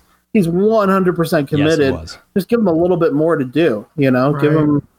Anyway, Can I throw a controversial, perhaps, opinion here? Sure. Uh, because Always. because Josh, I I know how big of a defender you are of the 2014 film, so I don't know how you're going to take this, but if we're looking at this in comparison to that film, because you know I I feel like maybe a lot of people who aren't big Godzilla films are, fans already, who may have seen the 2014 film and are maybe like, okay, it was all right, but I don't know if I want to invest, you know, the time to see this one or not. And they're hearing some of this stuff about, ah, the human element is not that great. Personally, I feel like the human characters and dialogue and everything was in, in acting, just the the um, performances that were given are far superior than what we got in the 2014 film and that's what really hurt that movie is that not that for me it was not that we didn't see godzilla enough it because i appreciated what gareth edwards was trying to do with that movie I actually really love sort of that uh, restrained, slow burn approach that Gareth took. Uh, I feel like we don't have enough movies that take that road. We live in an ADD culture, so I don't know if we can make Alien or Jaws in today's world. But I feel like once you've taken that path, which they did with the 2014 film, we can't repeat that. So it was a conscious choice to throw in more monsters. I always appreciate when someone tries to put a new twist on a kaiju film, like something like Colossal, for example. But the problem was is that the human characters were boring and the performances were not that good. So, yeah, while I, I, I don't would disagree say, with. Yeah. Okay. I no, I think I think like Aaron Taylor Johnson, I who I loved in Kick Ass, I felt like was poorly cast in that film. His character was the least interesting character, and if you're going to have Elizabeth Olsen involved, like really give us something there with those characters, because Bryan Cranston was fantastic in that. Oh film yeah, and amazing. Juliette Binoche, and you have those types of characters, but they are doing exactly what Kyle Chandler and Vera Farmiga are doing in this film. They're tr- they're going 100 miles an hour with you know a Pinto. They they are they are giving everything they have with very little script backing them up, and so. Bryan Cranston, I felt like was extremely emotionally convincing in the little bit he has to do, but he has so little to do. In in this new film, I felt the same way with Kyle Chandler. I feel like he's giving everything he has, uh, but there's not much there there, you know. And so I agree with you though. I think this is the superior film to the Godzilla 2014, which I am a big fan of. I have defended, and I I love the way they shot Godzilla in that film. I thought this was interesting, I was watching for that because if you guys remember, one of the concepts of that film is that you would never see the classic Godzilla shot that we're so used to from the old films, which is just this wide shot of the city with Godzilla tromping around on on the buildings. We were always going to see Godzilla shot from a human POV, so it was always going to be shot from the ground up, or maybe you had to put a human on top of a building to see Godzilla walk by. But we were always going to be seeing something that the human that someone could film with a handy cam that the human eye could catch. And so you're seeing godzilla uh, displayed in a way that we hadn't really seen him displayed at that point. I thought that was genius. And i and this film was interesting because it was a mix of the two. It was they did that a lot i was watching them the whole time and i haven't i i, I actually not the whole time i was watching from about the half point on because i remembered that halfway through the film and I would like to see the movie again so I could really examine it more closely. But I felt like they really tried to capture that same look and vibe of feeling like you're on the ground with Godzilla as a person. But they also gave us those big epic shots so we could see Godzilla in all his glory and, and that was awesome. And and I felt like it was really effective the way they combined those two kind of ideas or approaches. All right. So, do you want to do ratings and recommendations? Let's do it. All right. right. So, uh, hey, Dave, why don't you kick it off? All right. Uh, the new Godzilla King of the Monsters, I'm going to go with a 7.5. I think it is worth seeing in the theater. It is a fun movie. Um, uh, as we've all been saying, story wise, there's not a lot of meat on the bones, but it doesn't matter because what you get is an incredible amount of fun. And I think you would enjoy seeing this definitely on the big screen. So a 7.5. All right. And uh, would this be a buy for you, presumably? Did you say? A buy for me. Yeah, like when it comes out on. Remember, I've I bought Super Mario Brothers and Spice Uh, yeah, World. good. I, I guess that's a very, a very good point. so, so yes, this is a buy for me. oh wow, that was great. All right, Wolfman. I think this is a great popcorn movie. I had a great time watching this in the theater. I I don't uh, imagine that anyone wouldn't. Um, I feel like this is a a great film to see with a big audience on a Friday night in a packed house. I think that that's the vibe you want uh, from a movie like this, and I think it's a great entry into our history of Godzilla films. I don't know that anyone who hated the 2014 film is going to be have their mind changed by this movie but i think if you were on the fence about the 2014 film this could help make you feel a lot better about the direction legendary is going and i am very hopeful based on this film that this legendary monsters verse is going to turn out to be just a great era in the you know in the next era of the godzilla kaiju franchise so yeah, it's, it's a great film. I would give this one probably a 7.5. I say see in the theater and buy it when it comes out on Blu-ray. Well, I will say you both did apparently like it better than the 2014 because you both gave it the same rating for the 2014. You both gave it a seven, and you gave both gave it this one a 7.5. So you're both are very much in sync. Nice. Yeah. And that was oh, without looking up Yes, my old I, I rating. looked, I, just- looked it up for I- you. yeah. Interesting. Yeah. I did not know that. All right, Andrew, what you got?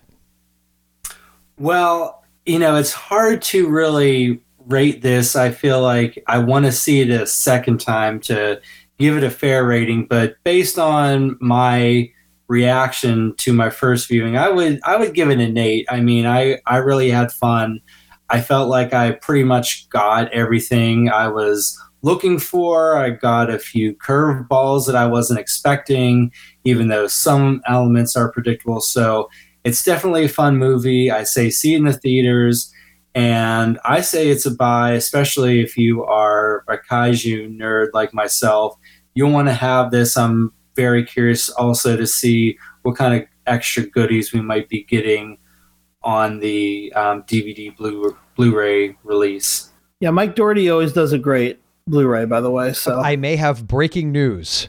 Courtesy of G Fan. Are you familiar with G Fan? Yes. Okay. My son is a subscriber. We got that for Christmas for him. It is a fan magazine for for Godzilla and kaiju aficionados. For those that don't know, um, and it was actually super cool because I I don't know the people that put it together, but I'm guessing it, it's enough of a labor of love that the people who did it when he they sent the first issue uh, to my son after we subscribed to it for him uh, it actually had like a handwritten little note in there for him saying thank you so much for subscribing i mean it, this was definitely not some mass produced thing so it, it's a really cool fun uh, fan magazine so if you're into this kind of thing definitely check it out but according to my son's reading of the latest issue which i believe he got yesterday it had some information in there. And according to Dougherty, there may in fact be in the extras some films he made as a kid that were Godzilla oriented.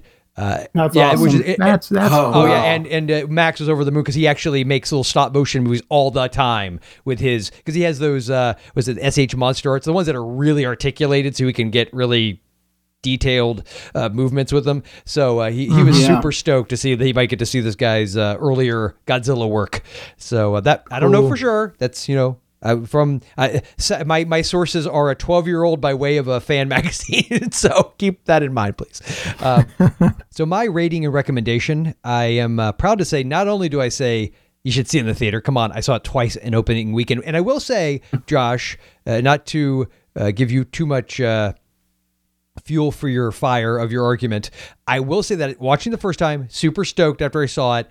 I did have a moment where I thought, ah, I, you know, there's a few parts of the, the human interactions I'm gonna have to sit through again next day. I, am I gonna be able to do that? there was there was a level of trepidation, but I am happy to report that the second viewing was was a, a pleasure and I because I honestly thought that there might have been a little bit of pain involved but it was it was definitely a pleasure so uh, kind of like my second viewing of Kong but that was way removed from from the first time I'd seen it so just like my rating improved for Kong from like a around the seven ish range to uh, like pushing into the 7.58 range or 6.5 to 7.5 to 8 for this movie, it actually stayed the same because I said this number to my kids after we saw it the first time, and after seeing it the second time the next day, stayed the same. So see it in the theater. Definitely buy it on Blu-ray. Hopefully there'll be tons of great extras. And I am proud to say I come in higher than not only the expert we have on the show, but the guy who just got done watching 20 kaiju movies. I'm giving it an 8.5. Boom. That's what I told my after we left the first show. I said 8.5. My kids were all like, well, I don't want to say what they are because in case you uh, play the uh, little bit, they'll, they'll say what their re- recommendations or ratings are. But uh, I said 8.5 right out the gate, and that's what I'm sticking to. nice. awesome.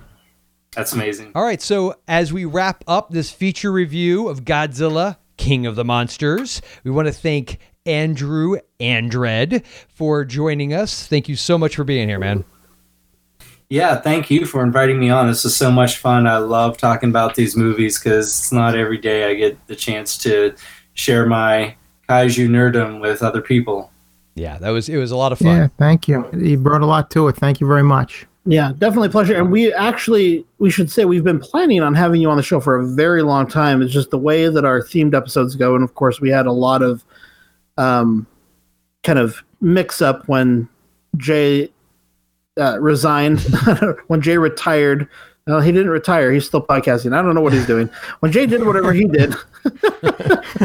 um, so we, one thing we would love to have Andrew back for is a disability and horror episode, but make sure you catch the writing that he's done on that topic on Jeff Hammer's website, and I will put links to that in the show notes. But do you want to tell people just briefly an overview about what that piece is about and what uh, your kind of focus is with that, Andrew? Sure. Yeah. So, and and I have not followed up on those um, like I had intended to, but essentially, what I was trying to do is to think of a kind of overarching um, way of analyzing the role that the, the various different roles that disability can play in the horror genre because you know thinking about it it's i i kind of have a deep um, love and interest in both disability in culture and society and a deep love of horror. And so trying to think of bringing those together in a way that kind of is able to recognize the problems that can come up, but also not just dismissing everything as being problematic you know that's kind of something i hear a lot is everything's problematic. And i want to i wanted to be a little more thoughtful. So i developed this idea of disability horror myths. And it's basically just kind of looking at some of the major patterns i've seen in disability representation throughout horror both in literature and film and just kind of then my idea would be to, after presenting this general kind of theory, is to look at individual examples of how how you might take one of those myths. And so one of them was the demonic cripple, the disabled villain, and kind of looking at individual examples and saying, just because the villain is disabled, does that mean that this is stigmatizing towards disability? And kind of picking apart that a little bit and trying to read it in multiple ways, you know. So I think that kind of stuff is fun. I know it kind of may seem a little bit academic, but um, I, I, I find it gives me a much deeper, richer experience of horror when I'm able to do that kind of thing. So I'm planning to go more into that. I've presented on that topic in conferences and things. So I'm definitely planning to pursue it in the future. Yeah, and I think if people check out that piece you were just referring to on Hammer's website, I think it is a lot of fun. I think it's very interesting. I love it, and it's something I'd definitely like to have you on the show to delve into deeper at some point. Absolutely. Thanks. Yeah, that'd be that'd be great. I'm looking at it right now. This is cool. Yeah. All right. So Andrew, then do you want to? I mean, I guess technically Wolfman did it, but I mean, if you have anywhere else you uh, the people can find you online. Yeah, they could check me out on Twitter and Dread the Blind. And also, if you want to check out my reviews on Letterboxd, I'm just I'm there as just Dan Dread, and um, I'm, I'm friends with a lot of the people in the HMP community. And I try to review as many movies as I see. Not everyone, obviously, but um, just kind of some of them are brief and some of them are a little more in depth. So check me out on there, and I'd love to hear any feedback on any of them. And Andred's episode of Universal Monsters Cast is a little, hasn't hasn't aged well. Let's put it that way. But it was still a lot of fun. And if people want to go back, I've had a couple of listeners who have told us they had never heard Universal Monsters Cast and decided to go back and and those first th- I think three or so episodes are all about what will the dark universe be like, you know, and we were wrong. Way but, wrong. but it was kind of fun. It, it, it's fun in a different way to go back and listen to those now. And I've had a couple of listeners say who who weren't who hadn't heard us then say, "Oh yeah, I'm really enjoying these episodes. You guys were so wrong about everything." like, yeah. well, we had no way of knowing. So it was, so yeah. was, so was Universal. yeah, exactly. Yeah, true. All right. Well, thank you so much, Andrew, for being on with us today. We really appreciate it, man. All right. Thank you. Have a good night. And um, I look forward to listening to the show. Awesome. All right. Thank you. Hope you feel better. Thank you. See you guys. All right. All right. Take care. All right. Gillman Joel here with a review of Godzilla King of the Monsters, but not from me. I'll be doing mine on the actual show. This one is by three of the biggest Godzilla superfans that I know. My awesome, wonderful three sons, Max, Connor, and Parker. So I'm going to let each of them say hi, and then we'll go into our their thoughts on Godzilla King of the Monsters. So first up, we've got the ultimate Godzilla superfan, Max, my oldest, aka Godzilla Jr. Hello, I'm a super fan. And of course, we have Connor, my middle son, aka Ghidorah Jr. Ghidorah rules. Godzilla down. Whoa, that those sounds like fighting words. I think we got to be careful here. All right, so and we can never forget, last but certainly not least, the little man, my youngest, Parker, aka Rodan Jr. I love Godzilla. Yes, we all we all love Godzilla. All right, so we are going to talk about what is it, guys? Godzilla! Godzilla King of the Monsters. Okay, apparently they want to talk about. No, is it Minia? Min- Minilla? Minilla, right? no it's a Godzilla sent for me to fight my own battles. No, that's he sucked. Like No. really, the, Yeah, really. Be serious. Okay, Th- they are not fans of Minilla. If you're a fan of Minilla out there, we apologize, but I, I've yet to really meet a Godzilla Can fan. you dare A, offend a, us? a Godzilla fan that actually likes Minilla, but maybe they're they're out there. Maybe they exist. We don't know, so we don't want to offend them. But we are now going to talk about the movie that we saw not once, but what, guys? Twice. That's right. We have never done that. Now, Force Awakens, and some so there's been a few other movies where we've seen them more than once in the theater, but this is the first time we saw it opening day, and then we saw it the next day as well. We saw Godzilla King of the Monsters twice. So uh, everybody, I think it's safe to say, was happy with it, but we'll save our ratings and recommendations, right, guys, till the very end. Okay. Spoilers. Okay, no spoilers. Now, first up, I'm going to let Max, aka Godzilla Jr., superfan, real quick give every all the listeners out there a quick overview of how long he has been a Godzilla fan. Now, he's got a pretty massive collection of Godzilla action figures. Wouldn't you say, Max? Yeah, and comic books and posters. So, yeah. Yeah, yeah, he's a big, big Godzilla fan. Now, he was introduced to Godzilla around what, did about five years of age. Max, you want to tell everybody that story real quick? Yeah, I was like five and I was watching a um, documentary on dinosaurs, and they played a clip from Godzilla in 1954, and I really like Godzilla after that. And so it made you want to see the movies. Now, my memory is that we rented the Americanized version of the 54 film, the one with Perry Mason playing Steve Martin. Techn- Technically, it's Raymond Burr, but I always think of him as Perry Mason. So we saw that version, right? But you think you actually saw a Godzilla movie before that, right? Yeah, I did. I thought I saw Godzilla Raids again before that. Um, I just, for some reason, really like kaiju fighting each other more than kaiju destroying humanity for some reason. I don't know why. Okay.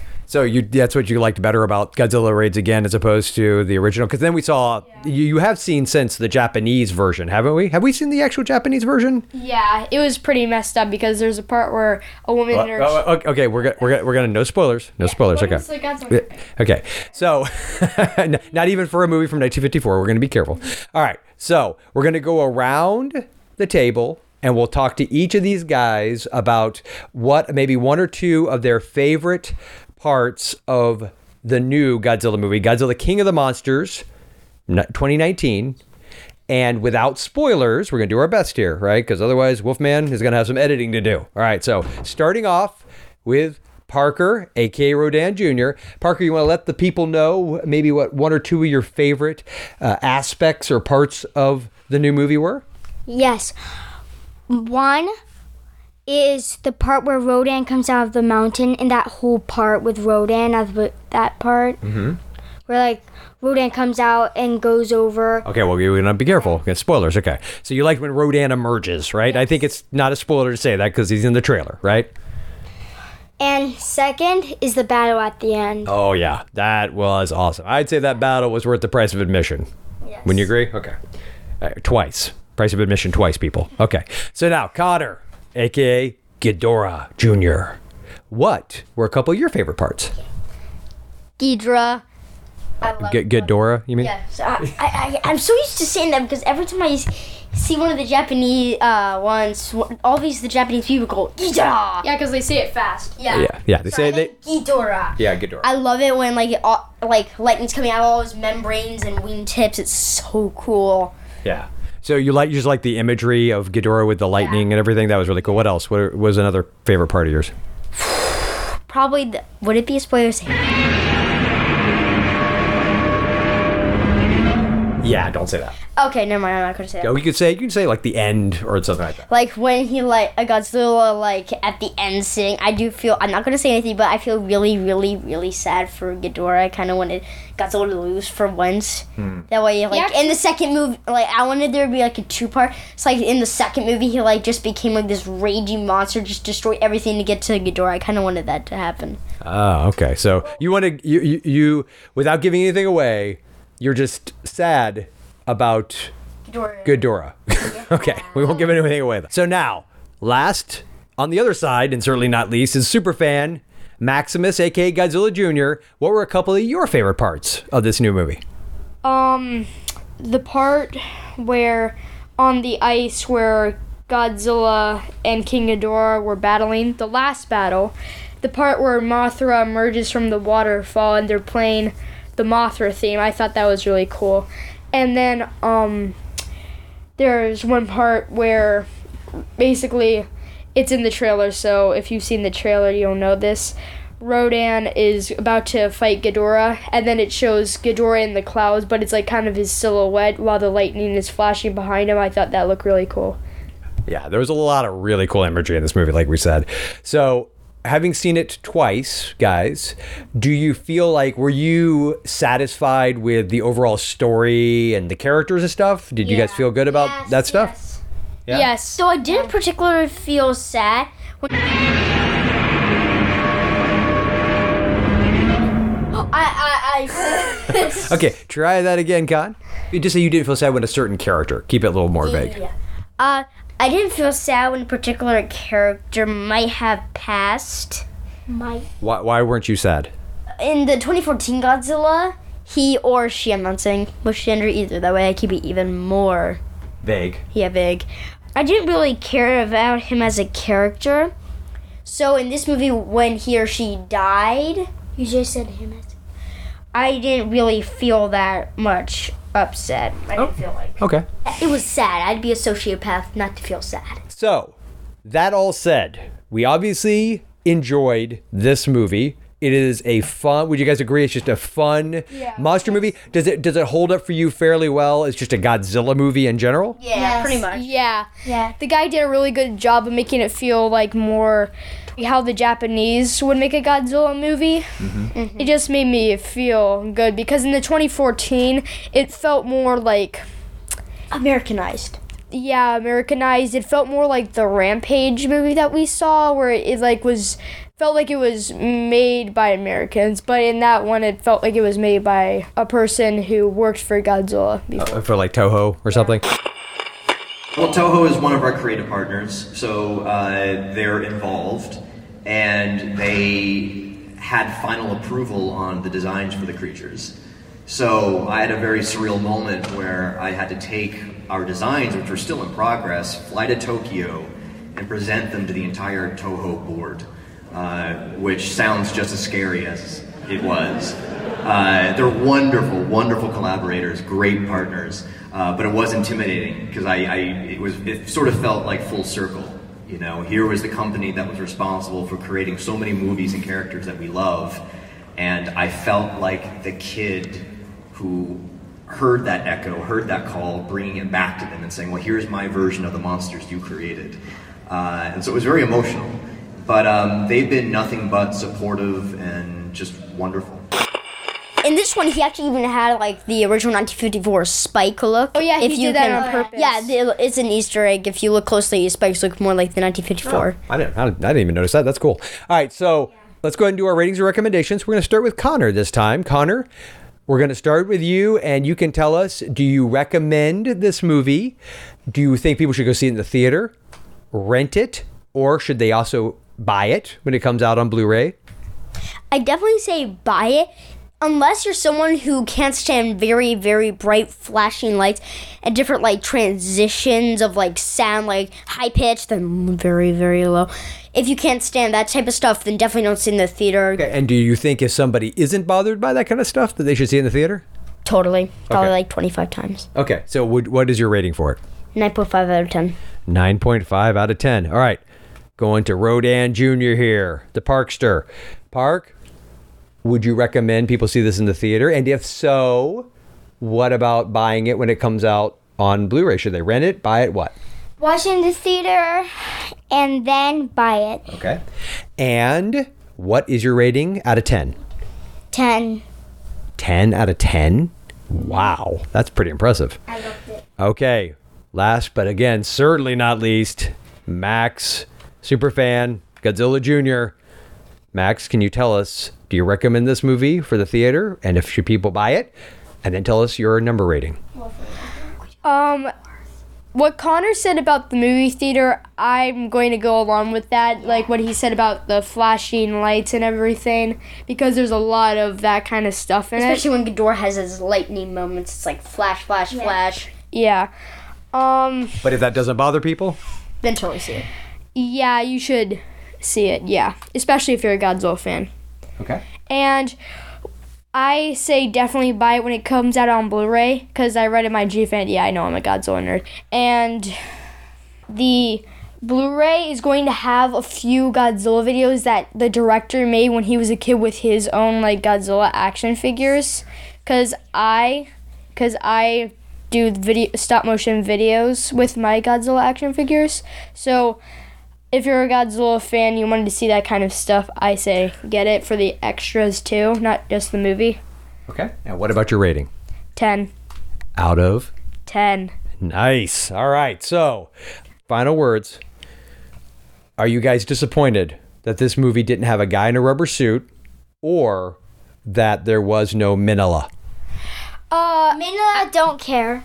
Okay. I, I don't really care that Minya was. Is it Minia or Manila? Uh, Japanese is Minya, and then American is Manila. Oh, like you mean when you the way you pronounce it? Okay. Yeah, like actually, I thought it would be cool, like really cool, if they actually had a rubber suit, because I thought that would be cool to see a rubber suit with like newer technology and stuff to see what that would look like. Okay, that's cool. All right. So, any any final words then? Uh, yeah. I the only reason I would want Minnie to be in that movie is to get blown to shreds by Godzilla. If he got so like if like Minnie was like following around pestering him, I would really want Godzilla or Ghidorah to just blast him to shreds. That'd be awesome. And actually, I don't know because uh, if the rubber suit thing would be good because if it looked like the Godzilla 2001 GMK. I don't think they sh- w- should do it, but if it looks like it in this movie, except a rubber suit, then probably yeah. Okay. All right. So, anything else? Any park? Last one. Same with me with Connor. Like, if it looked like it did in the movie, then yes. But if it didn't, then no. Okay. All right. So that is Godzilla Jr., Ghidorah Jr., and Rodan Jr. Hey guys, you want to tell everybody that we're dead serious about horror movies? All right. And before we wrap up our Godzilla discussion, we want to kick it on over to a message from Nick, host of the Sci Fi Podcast. So Nick is the newest addition to the Sci-Fi podcast. He's joined Solo and Matroid and Station over there. And if you have not heard the show in a little while, well, it's not your fault. They haven't posted that much. But the shows that they have posted, especially with Nick, have been a lot of fun. He is a hilarious guy and just an amazing addition to that show. Um, I don't know that his voicemail is going to live up to this hype, but I just want to say, however this voicemail goes, definitely check out Nick on the Sci-Fi Podcast. He's a lot of fun, and um, I think just they were really lucky to get him on the show. Hey guys, this is Nick or Sputnik coming to you from the Sci Fi Podcast. Thanks for having me here on the Horror Podcast and letting me have a couple minutes to talk about how awesome Godzilla King of Monsters is. I really enjoyed that film when opening night with my brothers who are huge Godzilla fans, and we just had a blast. As a kid, me and my brothers, we enjoyed watching the old VHS. We had, I want to say, like four or five of them on VHS, and we would watch them over and over. I know a lot of people aren't fans of the 1998 one, but you know, I was a fan of that. I remember seeing that one on the, the big screen with my dad and my brothers, and we were huge fans of the Mothra film with Godzilla and it was a blast to see Mothra come to uh, life again on the big screen in this latest Godzilla film.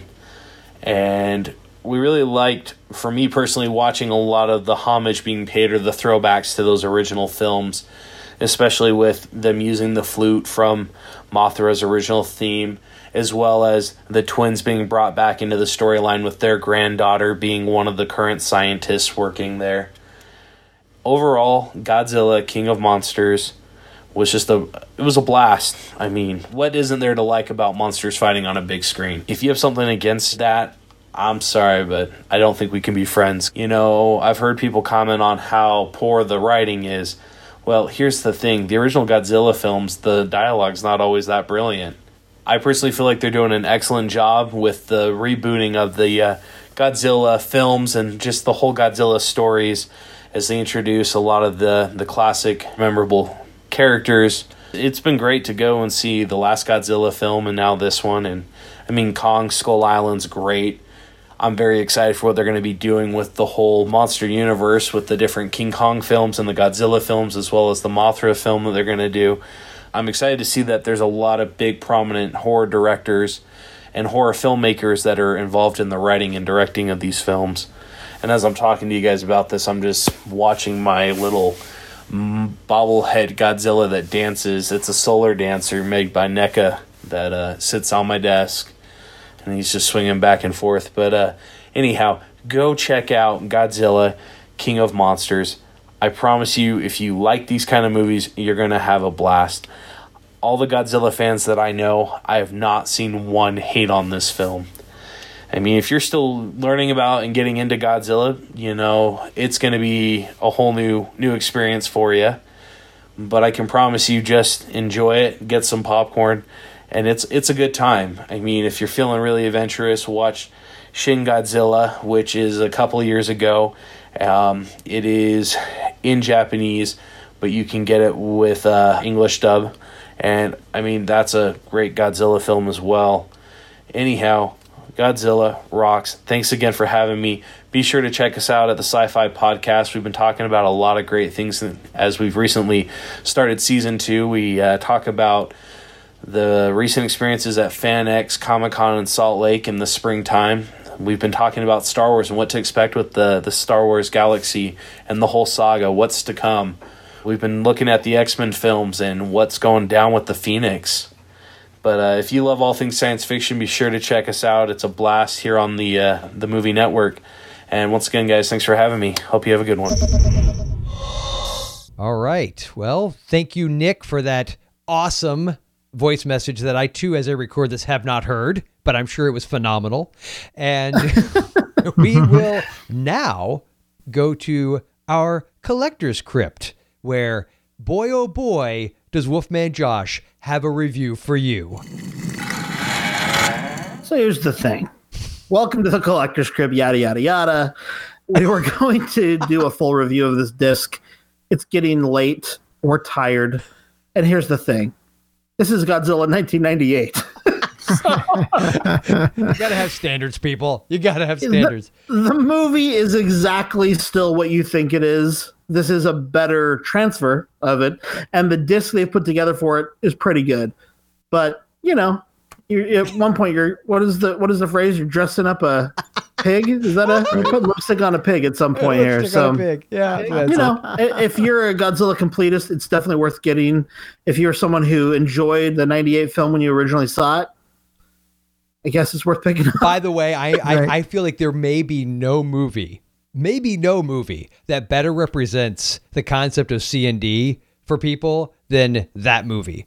Cinematic nostalgia disorder. Because you ask anybody that was say 10, 11, 12 when that movie came out, and they'll tell you how much they loved it. At that time, it was the greatest movie ever.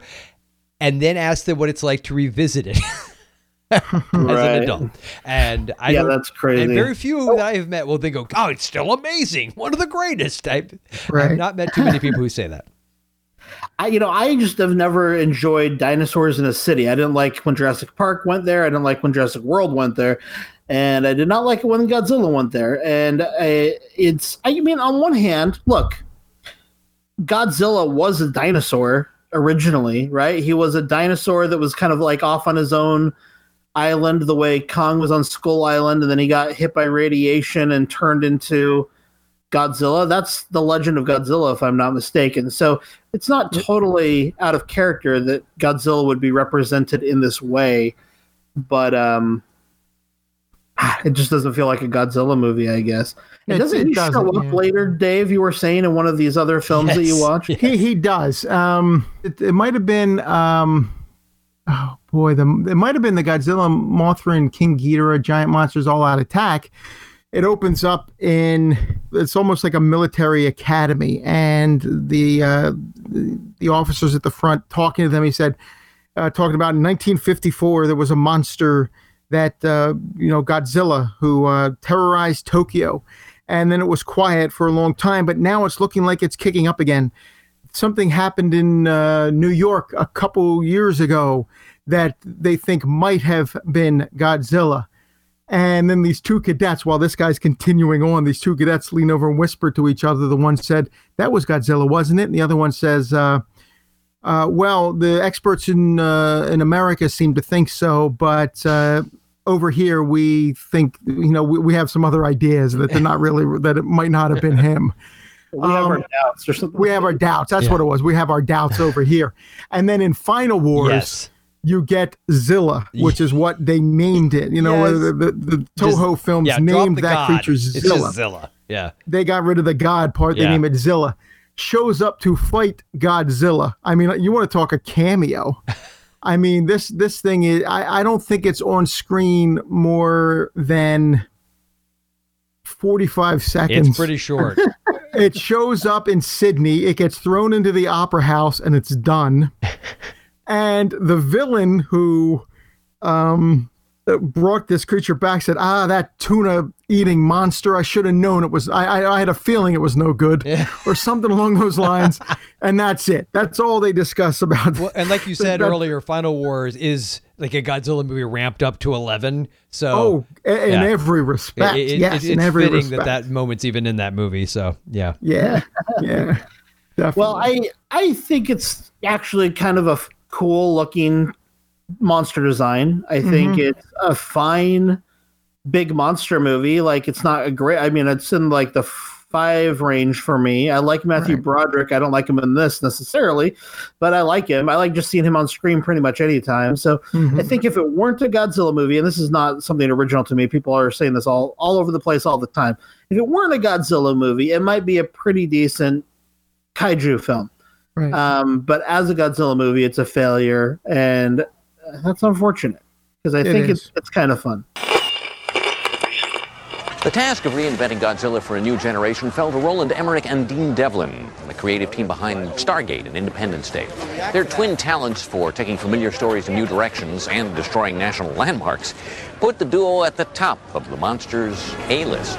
He's hungry for new challenges and ready to make a big impression on the streets of the Big Apple. Not bad for a movie star pushing 50. My whole concept was based on totally changing Godzilla. The filmmakers started by giving Godzilla a complete tail to snout makeover. When they made the Godzilla films, they were limited to putting a, a guy in a big rubber suit lumbering down a street because that's as far as they could go technologically at the time. Only now can we really present Godzilla in the way that I think the original authors intended him to be, which is lethal and fast and agile, and with a few new tricks up his sleeve. What else did you find out? We know that he eats tons of fish. He's amphibious, he's a burrower, and he's pregnant. if you've ever had a problem with Siskel and Ebert, they do poke fun at Siskel and Ebert. The mayor is named Oh, Ebert. that's He's a larger man with glasses. His assistant is named Gene, and he's bald. And at one point, Gene gives Mayor Ebert a thumbs down. So that was uh, that was uh, Roland Emmerich's little shot at Siskel and Ebert, who never seemed to like any of his movies.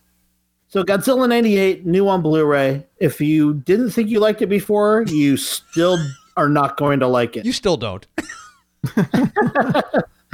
But if you think eh, it's kind of fun to watch, this is a nice Blu-ray release of it, and that will do it for this edition of the Collector's Crypt. Well, thank you, Wolfman Josh, for what may go down in the record books as the shortest collector's crypt or any well, segment. Dave actually patted it out. Dave gave us some good content That's there, true, so thank you to Dave. Because I was been- planning on just a slash and grab job there, but Dave. Uh, you, you, were, you were planning on a, a Zilla level cameo in Final Wars Right, for your right. collector's crypt for that movie. Well, thank you for doing that. Thank you for taking one for the team. We really appreciate it. And with that, why don't we go into something much more pleasant? Our Screaming Online segment, sponsored by Shudder.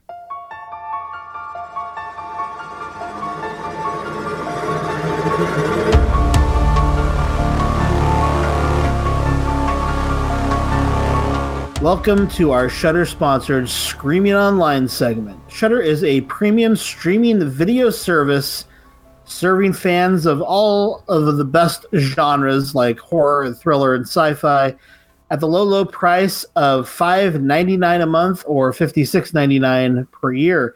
Shudder has the largest, fastest growing human curated selection of thrilling and dangerous entertainment. You can get it on your Apple devices, your Android devices, Xbox, Amazon Fire, Roku, and Google Chromecast, among others. With your subscription, you'll get unlimited access for ad free streaming of all kinds of great films, one of which we're going to talk about tonight. They've got exclusive titles like Dead Wax, the amazing Shudder documentary, which we covered recently on the show, Horror Noir, exclusives like Monster Party and Puppet Master The Littlest Reich, and new Shudder originals like The Night Shifter, which has been getting a lot of great reactions from our listeners, The Ranger, which I've reviewed recently on the show, and collections like Vengeance is Hers, horror comedies, and Dario Argento. You can try Shudder free for 30 days. Go to shudder.com and use the promo code HMP. That's S H U D D E R dot com and the promo code HMP.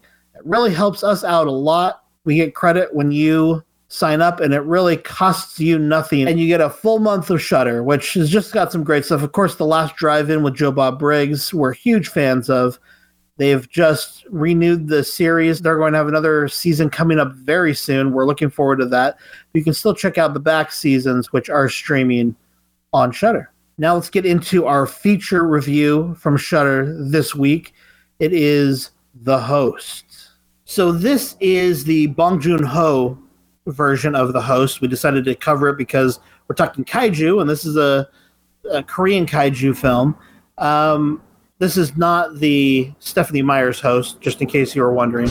There is, it seems, a fleet of helicopters going over me right now, so I don't know if you guys. Magnum PI is solving a case as we speak. Yeah. Um, Wow, what is it? Was was like thirty Well, of them? Godzilla did. It, Godzilla like is going to be coming up there on the beach here soon. yeah, so it sounds like Godzilla is approaching the beach now. There you go. Um, this is a 20, 2006 film, which was released in the United States in 2007, and it stars one of my all-time favorite Korean actors, whose name I can never remember, Song Kang Ho. Now he is amazing. If you've ever seen Memories of Murder, that was the first time that I ever really saw him. Uh, but he stood out to me so much in that film. He's the star of Thirst, which is a great vampire film that I that I quite enjoy. And Bong Joon Ho, the director, he's the director of the aforementioned Memories of Murder. He's also directed uh, more American accessible films like Snowpiercer and Okja. Uh, but the host is his take on the giant monster movie, and it's a lot of fun. I don't remember exactly the circumstances when I saw it, but I was just like, wow, that was something different. It's funny. It's scary, and at the time, again, not being as versed in Korean cinema, I was just kind of like, "Wow, that was something else." Uh, the CGI does not hold up, I don't think, by today's standards. Though I'm not sure it was great then. I remember even the first time seeing it, thinking, "I hate the CGI in this." But uh, other than that, it's it's and and the monster works like practically it works, um, but it's not inc- incredibly impressive looking. According to IMDb, a monster emerges from Seoul's Han River and begins attacking people. One victim's loving family does what it can to rescue her from its clutches. And yeah, that opening scene when the monster first comes out of the river is so effective. It's hilarious. It's scary. It, it sets up the stakes, and it's so different from most other kaiju movies that you see. The way the way it's um, staged is was so fascinating to me upon rewatch. That that that's I love that scene too. I think it it gets it off to a great start, and every time I see it, I'm I'm as impressed by it. Uh, and I, you know, the the scenes with the monster are all of them are effective, I think, and and it is a pretty. We learn as it goes on, you know, w- what it's doing. Uh, the the whole story is, you know, the the the daughter, who, when you're looking at this family, you get the feeling that, that the daughter is the most promising of everybody in the family. So everyone in the family, the father, the the aunt, the uncle, and the grandfather are are just devastated to think that you know they may never never see this girl again and i think that that's kind of where the movie gets its heart is um, the family is taken away everyone who was was at that initial site is taken away because a rumor starts that that this is where the, the host comes in that this creature is, is spreading a virus so they want to keep everybody quarantined who was there and might have had contact. And it turns out that the father got a little blood on his face from from the monster, so they keep him under even you know even uh, tighter quarantine. But then at night, they think the daughter is gone. They saw her get swallowed by this monster, but it turns out the monster just sort of regurgitates and saves a lot of these people that he brought into his lair for later consumption. The girl finds a cell phone among the other uh, bodies there and calls her father in the hospital saying, I'm still alive. And that starts them trying to get away from the authorities and get out to save this girl.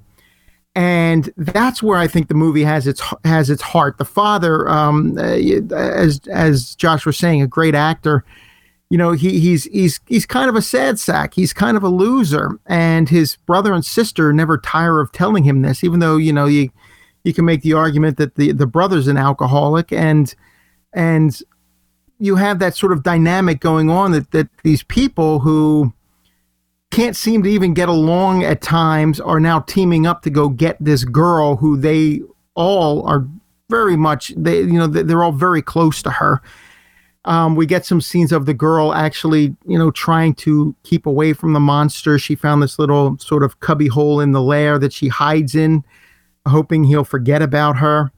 Uh, but mostly, you, you, get this family doing what they can to to rescue this girl.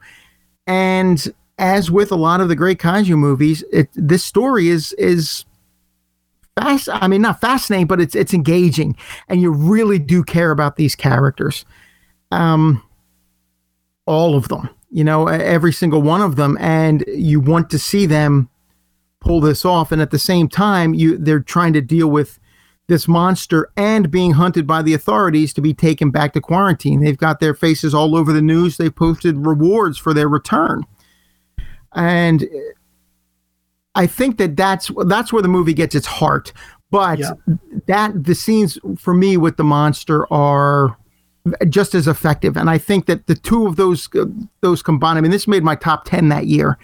Mm. And interestingly enough, um, I saw a video where Quentin Tarantino picked the 19 best films released since he'd been making movies in 1992, and he had The Host as one of them. Hmm. And I agree. I think that this is uh, this is like um, uh, almost a nine for me. I'd give it a nine, and I'd say definitely stream it on Shudder like as soon as you can. I really just love the hell out of this movie. Well, I just want to interject, guys, because uh, full confession, that uh, one of the hosts of this show uh, neglected to see all of the host for the show. Now, it came out in 2006, which is when my first son was born. So that's always my go to excuse for why around that time I missed several key movies, this being one of them. Uh, but I started it, and, you know, three young kids, life being what it is, got pulled away. But because I am a subscriber to Shudder, I will be finishing it, and you guys are 100% selling me on it. Not that you needed to, because I got uh, through about the first 10, 15 minutes, which is when that scene you're referring to when the monster first comes out, and I loved the way it was set up for just the whole dynamic. And one things that you hadn't mentioned uh, was I immediately noticed Scott Wilson, probably for a lot of people listening, maybe best known as Hershel from The Walking Dead, is in that opening scene where you yeah. get that setup of the environmental aspect of of a, and I feel like almost it's ubiquitous in, in, kaiju films, right? You have to have some sort of environmental element to it to sort of create the scenario that leads to the giant monster killing everyone. So uh, I'm definitely on board, and while I won't give it a review or rating because you know I haven't seen the whole thing yet. Uh, I will be revisiting this, and I did want to ask you because I know it says it's rated R. Is this like a because my son being you know he's going to be 13 and I, he loves kaiju movies would you say it's a i mean is it light or is there reasons why it's r and i probably should just uh, without going into spoilers it's got some very dark material as it okay. gets later in the film it's got its share of violence um, some language it earns uh, the r I I don't think it's a hard R. Okay. To be honest with you, I wouldn't say it's it's a hard R. And and if you think your son could handle, you know, I, I don't even know what to compare it to as far as an uh, an R rating would go, but it's it doesn't have a ton of objectionable material in it. Okay. I don't remember there being a lot anyway. Okay. Yeah, I would agree with Dave. I I let my kids watch this and they enjoyed it. They were like I thought you said this wasn't scary. I'm like, well, it's not, it's not scary to me. Um, the, they thought it was pretty scary. Um, I I would compare this to something like Super 8. You okay. know, it's got some very intense right. emotional stuff. It's got some, and actually, when Dave was talking about how the monster takes them back, you know, for later consumption, I was like, oh yeah, that kind of reminds me of Super 8 as well. Like it, it uh, I wonder if Super 8 was influenced by this film, basically, is what I'm hmm. saying. But um, yeah, I think if they could handle something like Super 8, they could probably handle the host. Okay. I, there, there is definitely language, and um, being that it's subtitled, you notice it a little bit more. Okay. so it's kind of like right, right, boom up on the screen. Yeah, we're gonna watch it, but with no subtitles. It's gonna be immersion. Yeah.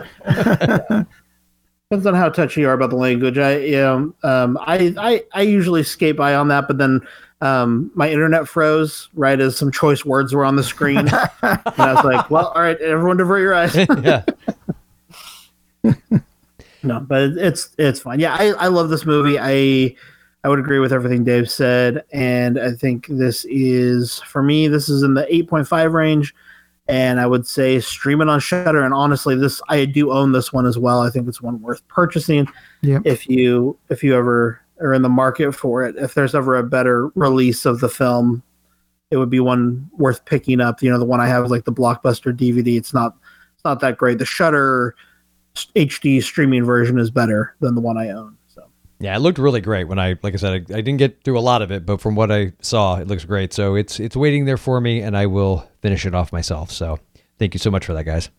So check out the host and everything else that's currently Screaming Online on Shudder. Try Shudder free for 30 days. Go to shudder.com and use promo code HMP. That's S H U D D E R.com and use promo code HMP.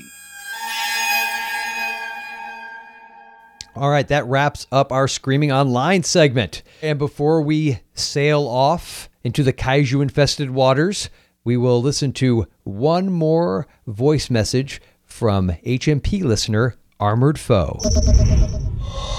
Hey guys, uh, this is Will, aka Armored Foe, and um, I tweeted you guys and was mentioning the whole difference of the Showa and the Heisei era of Godzilla. And uh, I know you guys wanted me to call in. I've been watching Godzilla films for a long time and been following that scene. Again, I mentioned the whole tokusatsu, which is basically anything live action from uh, Power Rangers or Super Sentai as they call it to all the obviously, you know, kaiju films from Godzilla, Gamera, Mothra. all that kind of stuff. So yeah, so I was just gonna say that the Showa era is the early series, basically. So you know, obviously it starts with the original, which is 54 Godzilla. Um, but basically, the Heisei series starts in 84, 85, and in a sense, just starts the whole origin of Godzilla over again.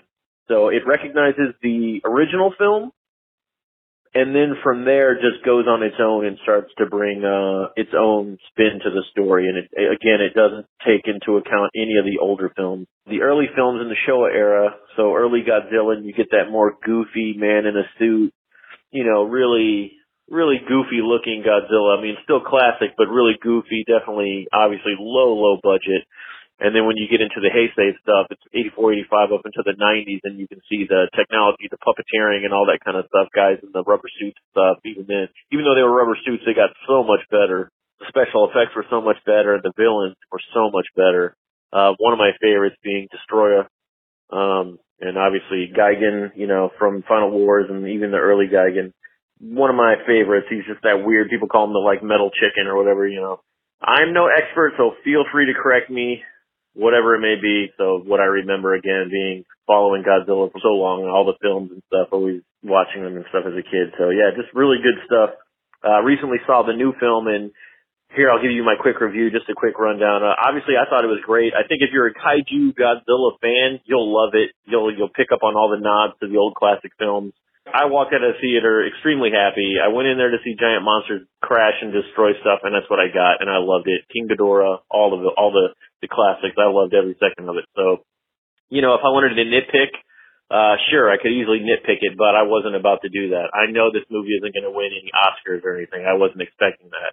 Uh, I just want to see giant monsters destroy stuff, and that's what I got, and I loved every second of it.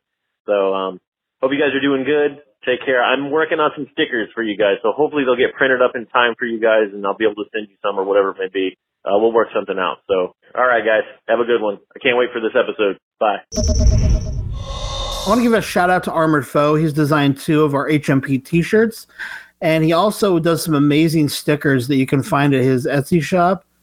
And I I recommend all of our listeners check those out. They're really cool, and he has a lot of Godzilla designs. I don't know if he has any in um, stock right now, but they're worth checking out. He is at etsy.com slash shop slash armored foe. And I, I know he's got like a Mecha Godzilla, I believe, in there. A few Godzilla foes available in a shop right now as I'm looking. Is it A R M O R E D F O E? Yes. Oh, yep, there he is. Got it. He also has Roy from Friday the Thirteenth Part Five, so you can get that. Um, but I really, really love his Black Phillip stickers. We've given away some away on the show before. They're super cool, mm-hmm. and he also has an eight-bit Jason from the Friday the Thirteenth Nintendo video game uh, sticker. That's really awesome. So wow, yeah, these are awesome. These are incredible. Yeah, he does really great work. Oh, I see Gigan. Oh, sweet. Nice. Skeletor. This is awesome, man. And I even think that the Roy hockey masked killer, because I'm not going to say Jason because it's not, uh, is is pretty cool looking too. Actually, that's really. But awesome. yeah, keep an eye out on his shop because if he does put his Godzilla stickers back into circulation, they are really great. I. I'm wondering now if we actually still have some of those we could give away for this episode. But as I say that, I remember that stuff's all packed up in boxes to move to Washington D.C. and I'm in Hawaii, so that's not going to happen anytime soon. And, and, can I just interject? I, I, just realized so that he's in my backyard, man. Oh, he's in yeah, he's in right. Tampa. Yeah. I don't. Wanna, you guys need to hook up. Yeah, man. yeah, that's cool. Armored Foe is a good guy. I'll take you out to coffee, man. Let me know. That's cool. There you go. All right, so this wraps up our Godzilla overview episode, and uh, we hope you've enjoyed it. And uh, before we wrap things up completely, can I make a quick has nothing to do with Godzilla mention, though it is horror related. So I am yeah, staying in, sure. in the realm of on topic. So I just wanted to say to all the Fred heads out there, and you know who you are. All right, I was at a collectible store nearby where I live, a little small, cool little collectible shop. Had tons of stuff. I actually next time I'll take a bunch of pictures. Had a bunch of horror stuff that you guys would have loved, um, and they had a pretty sizable record collection. And whenever I see a record collection, I'm not, you know, these people that, you know, I, I have to get like all the vinyl I see, nothing like that. But, you know, I always want to go through because you never know. You never know when you're going to find a horror soundtrack you know, on in the album because to me that just would be amazing. And I hit these vintage malls, do the same thing, just kind of go through. And in fact, a good friend of mine, uh, Tyson, I believe for a buck, found still in plastic the thing. John Carpenter's The Thing, which I think typically goes for a couple hundred bucks if you put it online. just saying. So keep an eye out, people. That's definitely one you want to pick up. But I'm going through, going through, and if Josh wants to include in the show notes a picture of he can, I came across a album of Dokken for Dream Warriors, their cover of the theme song from Nightmare on Elm Street 3. And it's, nice. yeah, it is. It, I, awesome. I, was going through and I just saw it, I was like, oh, this is awesome. And it's cool because it's a full sized album, but it's pretty much a single. So it's, it's one side is just that one song, and the other side, they have a couple other Dokken songs they were obviously, you know, trying to pimp at the time. But uh, it, it's cool because it's just that Dream Warriors classic poster where the claws extended out and you can see them all walking along the edges of the blades and Freddy in the background. And uh, I don't know how many of the listeners of the show know this, but I am a massive Nightmare on Elm Street fan, uh, along with listener and contributor Kagan. Uh, and I'm sure many of you out there, uh, and I know you guys have already done your franchise review of Nightmare on Elm Street and probably convincing you to do it a do over uh, for me is not going to happen. But that being said, if I'm not mistaken, I believe this is the 35th anniversary of Nightmare on Elm Street. So I, mm. I, hmm. I, will say that who knows. Maybe, that sounds irrelevant. That that sounds like maybe at some point one of the hosts here who is a fan of the sh- of those particular movies, and I don't know somebody who maybe contributes music who's been on the show should I don't know have like a segment or something. You know, throw us a bone for. All right, all right, we'll we'll do something. Okay, we'll do just something. if if uh, you know what, hey, yeah, if you and you and Kagan want to come up with something, go for it. I'm not sitting through them all again. I didn't say I had to sit through them all. I'm just saying you a general talk, and mainly about the first one because it's the 35th anniversary. Come on, it's Freddy. Oh yeah, well the first one's the first one's a classic, and I love Dream Warriors yes, too. Yes, Freddy. I love, I love to revisit it. Is great, and I wish I had been here to balance out. we we tried. We tried to get a Freddy fan for every episode, but yep. hey, I existed. I was in the world at that point. I'm just saying. Yeah. Okay. You could have called, Joel. You never call. You never write. That's true. That's a good point. All right. So on that note, then, gents, do you want to, Wolfman, tell the people where they can find you online, lambasting Nightmare on Elm Street films? No, no, I I never talk about Nightmare on Elm Street anyway. oh, I, I, I, walked right into that one. That's fair. One thing I'll do is I want to recommend a couple of other Bong Joon Ho films and Song Kang Ho Song Kang Ho films uh, that are not horror because they're so good. And so that's one thing I'm going to take a couple seconds here. Um, if you are a fan of The Host, if you are a fan of Thirst, uh, these are films I want you to absolutely check out. So, um, Bong Joon Ho, he directed two awesome, let's call them mystery drama thrillers in that order, both of them. And uh, they are called Memories of Murder and Mother. Um, and Memories of Murder features Song Kang Ho in the lead, and those films are two of the best movies ever made, in my opinion. Memories of Murder is clearly one of the best films ever made. Mother is a little more low key, but I think it is equally as strong. It's one that I absolutely love, and I recommend everyone check out if you like a mystery drama thriller. Um, Song Kang Ho, two of the films I'd like to recommend for him that are not horror films are The Attorney from 2013 and one last year. This is just a feel good drama, or from 2017 originally, but last year in the United States, A Taxi Driver. It's a must see film featuring Song Kang Ho. It's so good. And so if you're in the mood for something lighter after finishing your heavy horror stuff, check out A Taxi Driver. You'll find me on Twitter, Instagram, Facebook, and Letterboxd at Icarus Arts. And I would love to come back with a Monsters cast really soon, talking about uh, these Monsters verse movies. But I think we'll at least wait until a couple more of them come out. We need to cover the Mummy next, and to do that, we're going to need Liz, the bride. We're going to need Kagan, and we're going to need to carve out some time to do it, guys. I think we got to do it soon. I'm I'm looking forward to talking about these Brendan Fraser Mummy films especially the Scorpion King spinoff. Yes. All right. Thank you very much, Wolfman. Doc, where can they find you? DVDinfatuation.com.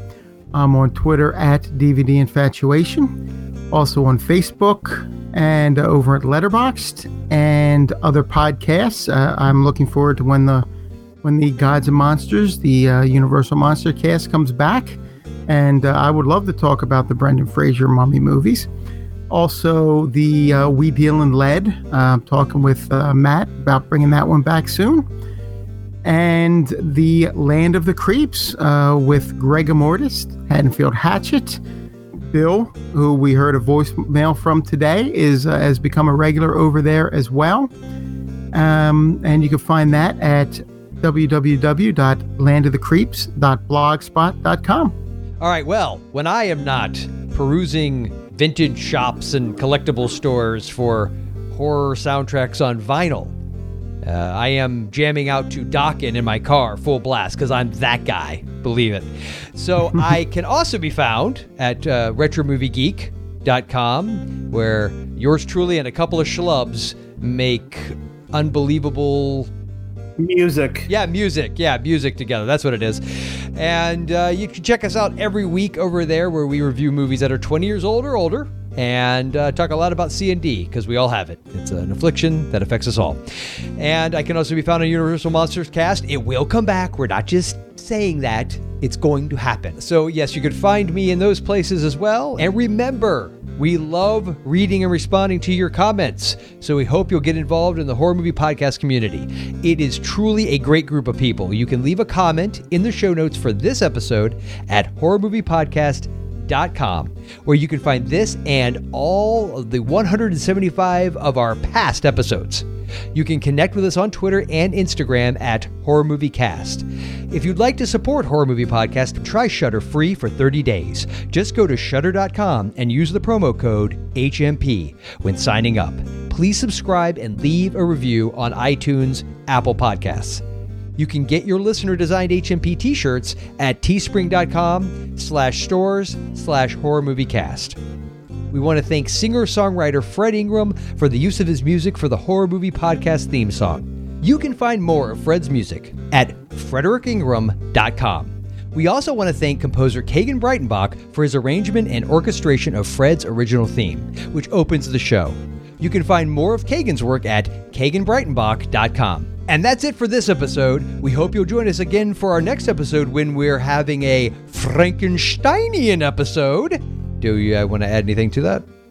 Is no, it? but Mandale of the Dead, if you're out there, it's happening. I am going to review the movie. Oh boy.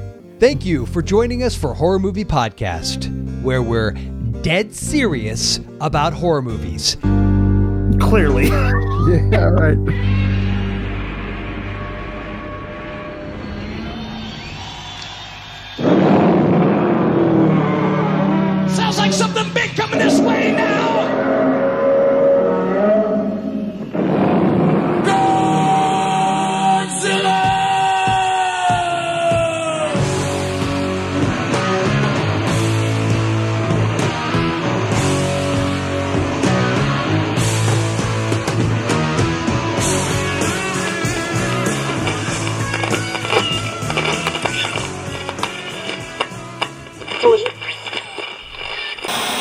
Wolfman Josh. was, was that a was that a Wolfman? That was a really bad Godzilla. wow, I thought it was a Wolfman howl. I thought you were like an inner. There you go. I thought maybe the moon had just come yeah, out. Yeah, I well, be... I, secretly, I'm gonna put in. Oh, uh, gotcha. Godzilla's Oh, howl okay. in post. It's a it's a it's a placeholder. Thank God. okay. Okay. I'd say Invasion of Astro Monster in 65, and I did enjoy Destroy All Monsters in 1968. Is it, and, And is I that the one? it- Is that the one with Minilla? The little one, the little guy. The Uh no, no. That was that's I think that's All Monsters Attack. That was 69. okay, okay, yeah. That was that was this is Destroy All Monsters Gotcha. where they do have Monster Island where they're right. all on Monster That's Island right. and then Okay. they somehow get off of Monster Island thanks to this well this alien race. I'm sure my son is going to listen to this episode, and I have I have profoundly disappointed him by thinking that Minilla was.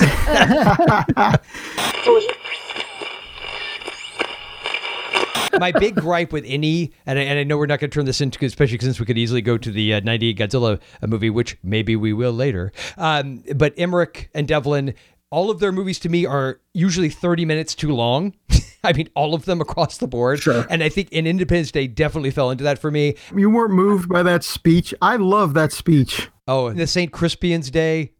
the president's speech that this Yeah. is our Independence Day. Yes, it's a great speech. Come on, that was awesome. It's a, that is a great moment. I didn't say there were great moments in it, but I'm just saying that overall, you, how about this? That made Will Smith a star. Like, what? Who's gonna walk away from this movie with a star turn like Will Smith had in that movie? Ah, you think Bad Boys, I think, made him a star. I think he was already kind of a star. he was well known, but I remember when he was in this movie, people are like, "Wait, who? Will Smith is in this Alien movie?" It was a big deal at the time. The way Nope. it was casting Robert Downey Jr. as Iron Man. People are like, "Really, him? That's that's a strange choice." Bad Boys was 95. I'm- Bad Boys, you're Yeah. right. Yeah, Bad Boys was out first. Okay. I don't know if you guys can hear the helicopter flying over. I, I heard a noise, yeah, but I, I didn't know what it was. Real briefly, I could hear it. Yeah. There- There's a helicopter flying over me right now. Okay. It is literally TC's chopper from Magnum PI. just so you know. Nice. Nice. That's awesome. It's it, it, it, it's it's in residence at Turtle Bay Resort, which is near me, and they they give rides in it. And if if, if the first time I saw it, I almost passed out, but now it flies over like once an hour. So Wow. Yeah, I'm uh, That's I'm awesome. getting I'm starting to get annoyed by it at this point. One of the things that was uh, on the downside for me of this film was that it was shot in Hawaii, but you can't tell at all. I was I, being in Hawaii when I watched it. I was so excited. I'd had the same experience with the first one. I actually saw the first one, or sorry, the first one, the 2014 film in Seattle, um, right on the water. But I was very. We went to Hawaii very soon after, and there's that great scene where uh, Godzilla comes out of the water at the Rainbow Tower when you were staying at that hotel. That's cool. And uh, it was just a, a super cool experience then. And I was very much looking forward to being here and going and seeing all the places that Millie Bobby Brown was walking around in this movie. But uh, you can't really tell at all that it was shot here.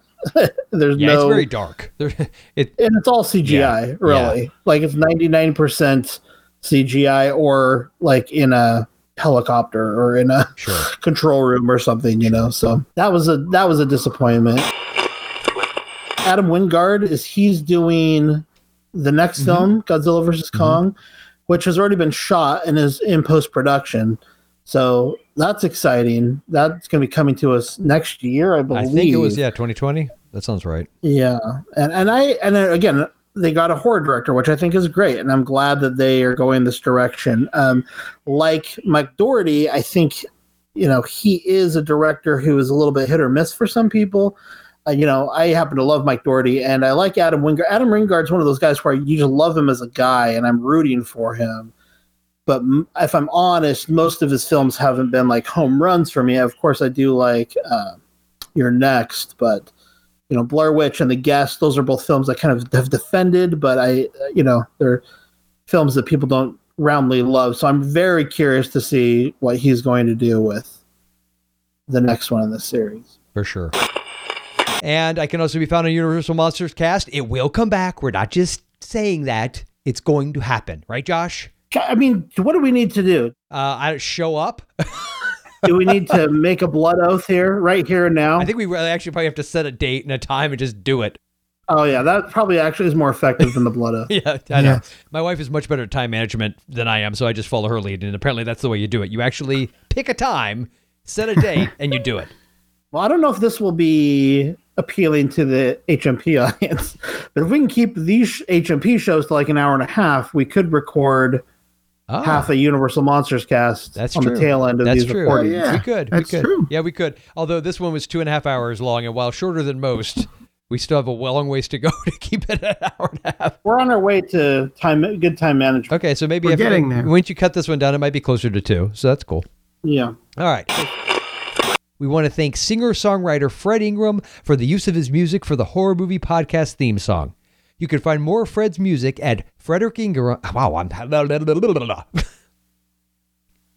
Frederick Ing- God Almighty. Why am I having such a hard time saying this man's name? I've been there. yeah. At Frederick Ing- God. Can we just call him Fred? Can he change his website, Okay, please? Fre- hey Frederick, I just got a question for you, buddy. Could we just change your website just for because I'm I, I'm incapable of speaking? At at Frederick Ingram. Holy God Almighty, man! It's not even that late. This is usually when we start. What is happening to me right now? Jesus! All right. You can find more of the of the Freds. I feel like I'm doing it on purpose now, and I'm not. I'm honest to God. Not. you can find more of Fred's music at Frederick Ingram. I feel like I'm saying it wrong too. Is that wrong or is Well, that right? That one you I you could have passed. I with that could have. Okay, Yeah. it's like I'm, I'm Yeah. slurring it. Fred. Okay. You can find more of Fred's. Music. I'm gonna start. Okay, damn it, this is not good. Hold on. Dave's, Dave's like, dude, I gotta leave in 13 minutes, and we were almost there. Don't screw this up. No, no, don't worry about it. I, I can hear you. I can listen to you do this for 13 more minutes. okay, it's completely. Thanks. All right. you can find more of Fred's music at Frederick Ring. Holy Jesus Christ. Oh. oh, this is not good, people. I don't know what's happening to my freaking. Eye. The rain falls mainly on the plain. It puts the oh, lotion in the basket. All right. you can find more of Fred's music at Frederick Ingram. You had it. I, it feels like I'm saying it too fast. Oh. So do, so do, Okay. do Frederick Ingram if you got to do it like okay, slow. yeah, true, true, true, true. Good point. Good point. Good point. Frederick. Yeah, now I'm like just psyching myself out. You can find more of Fred's music at Frederick. Re- you got to be shitting me! What is happening right now? This is insane. Okay. you can find more of Fred's music at frederickingram.com. We also want to thank composer Kagan Breitenbach for his arrangement and orchestration of Fred's original theme, which opens the show. You can find more of Kagan's work at kaganbreitenbach.com. And that's it for this episode. hey. Sorry, I almost ruined Frederick, so at least I didn't do that. Hey, hey, hey, hey. and at least, Kagan, you can keep your domain name, buddy. I'm good with it. Okay.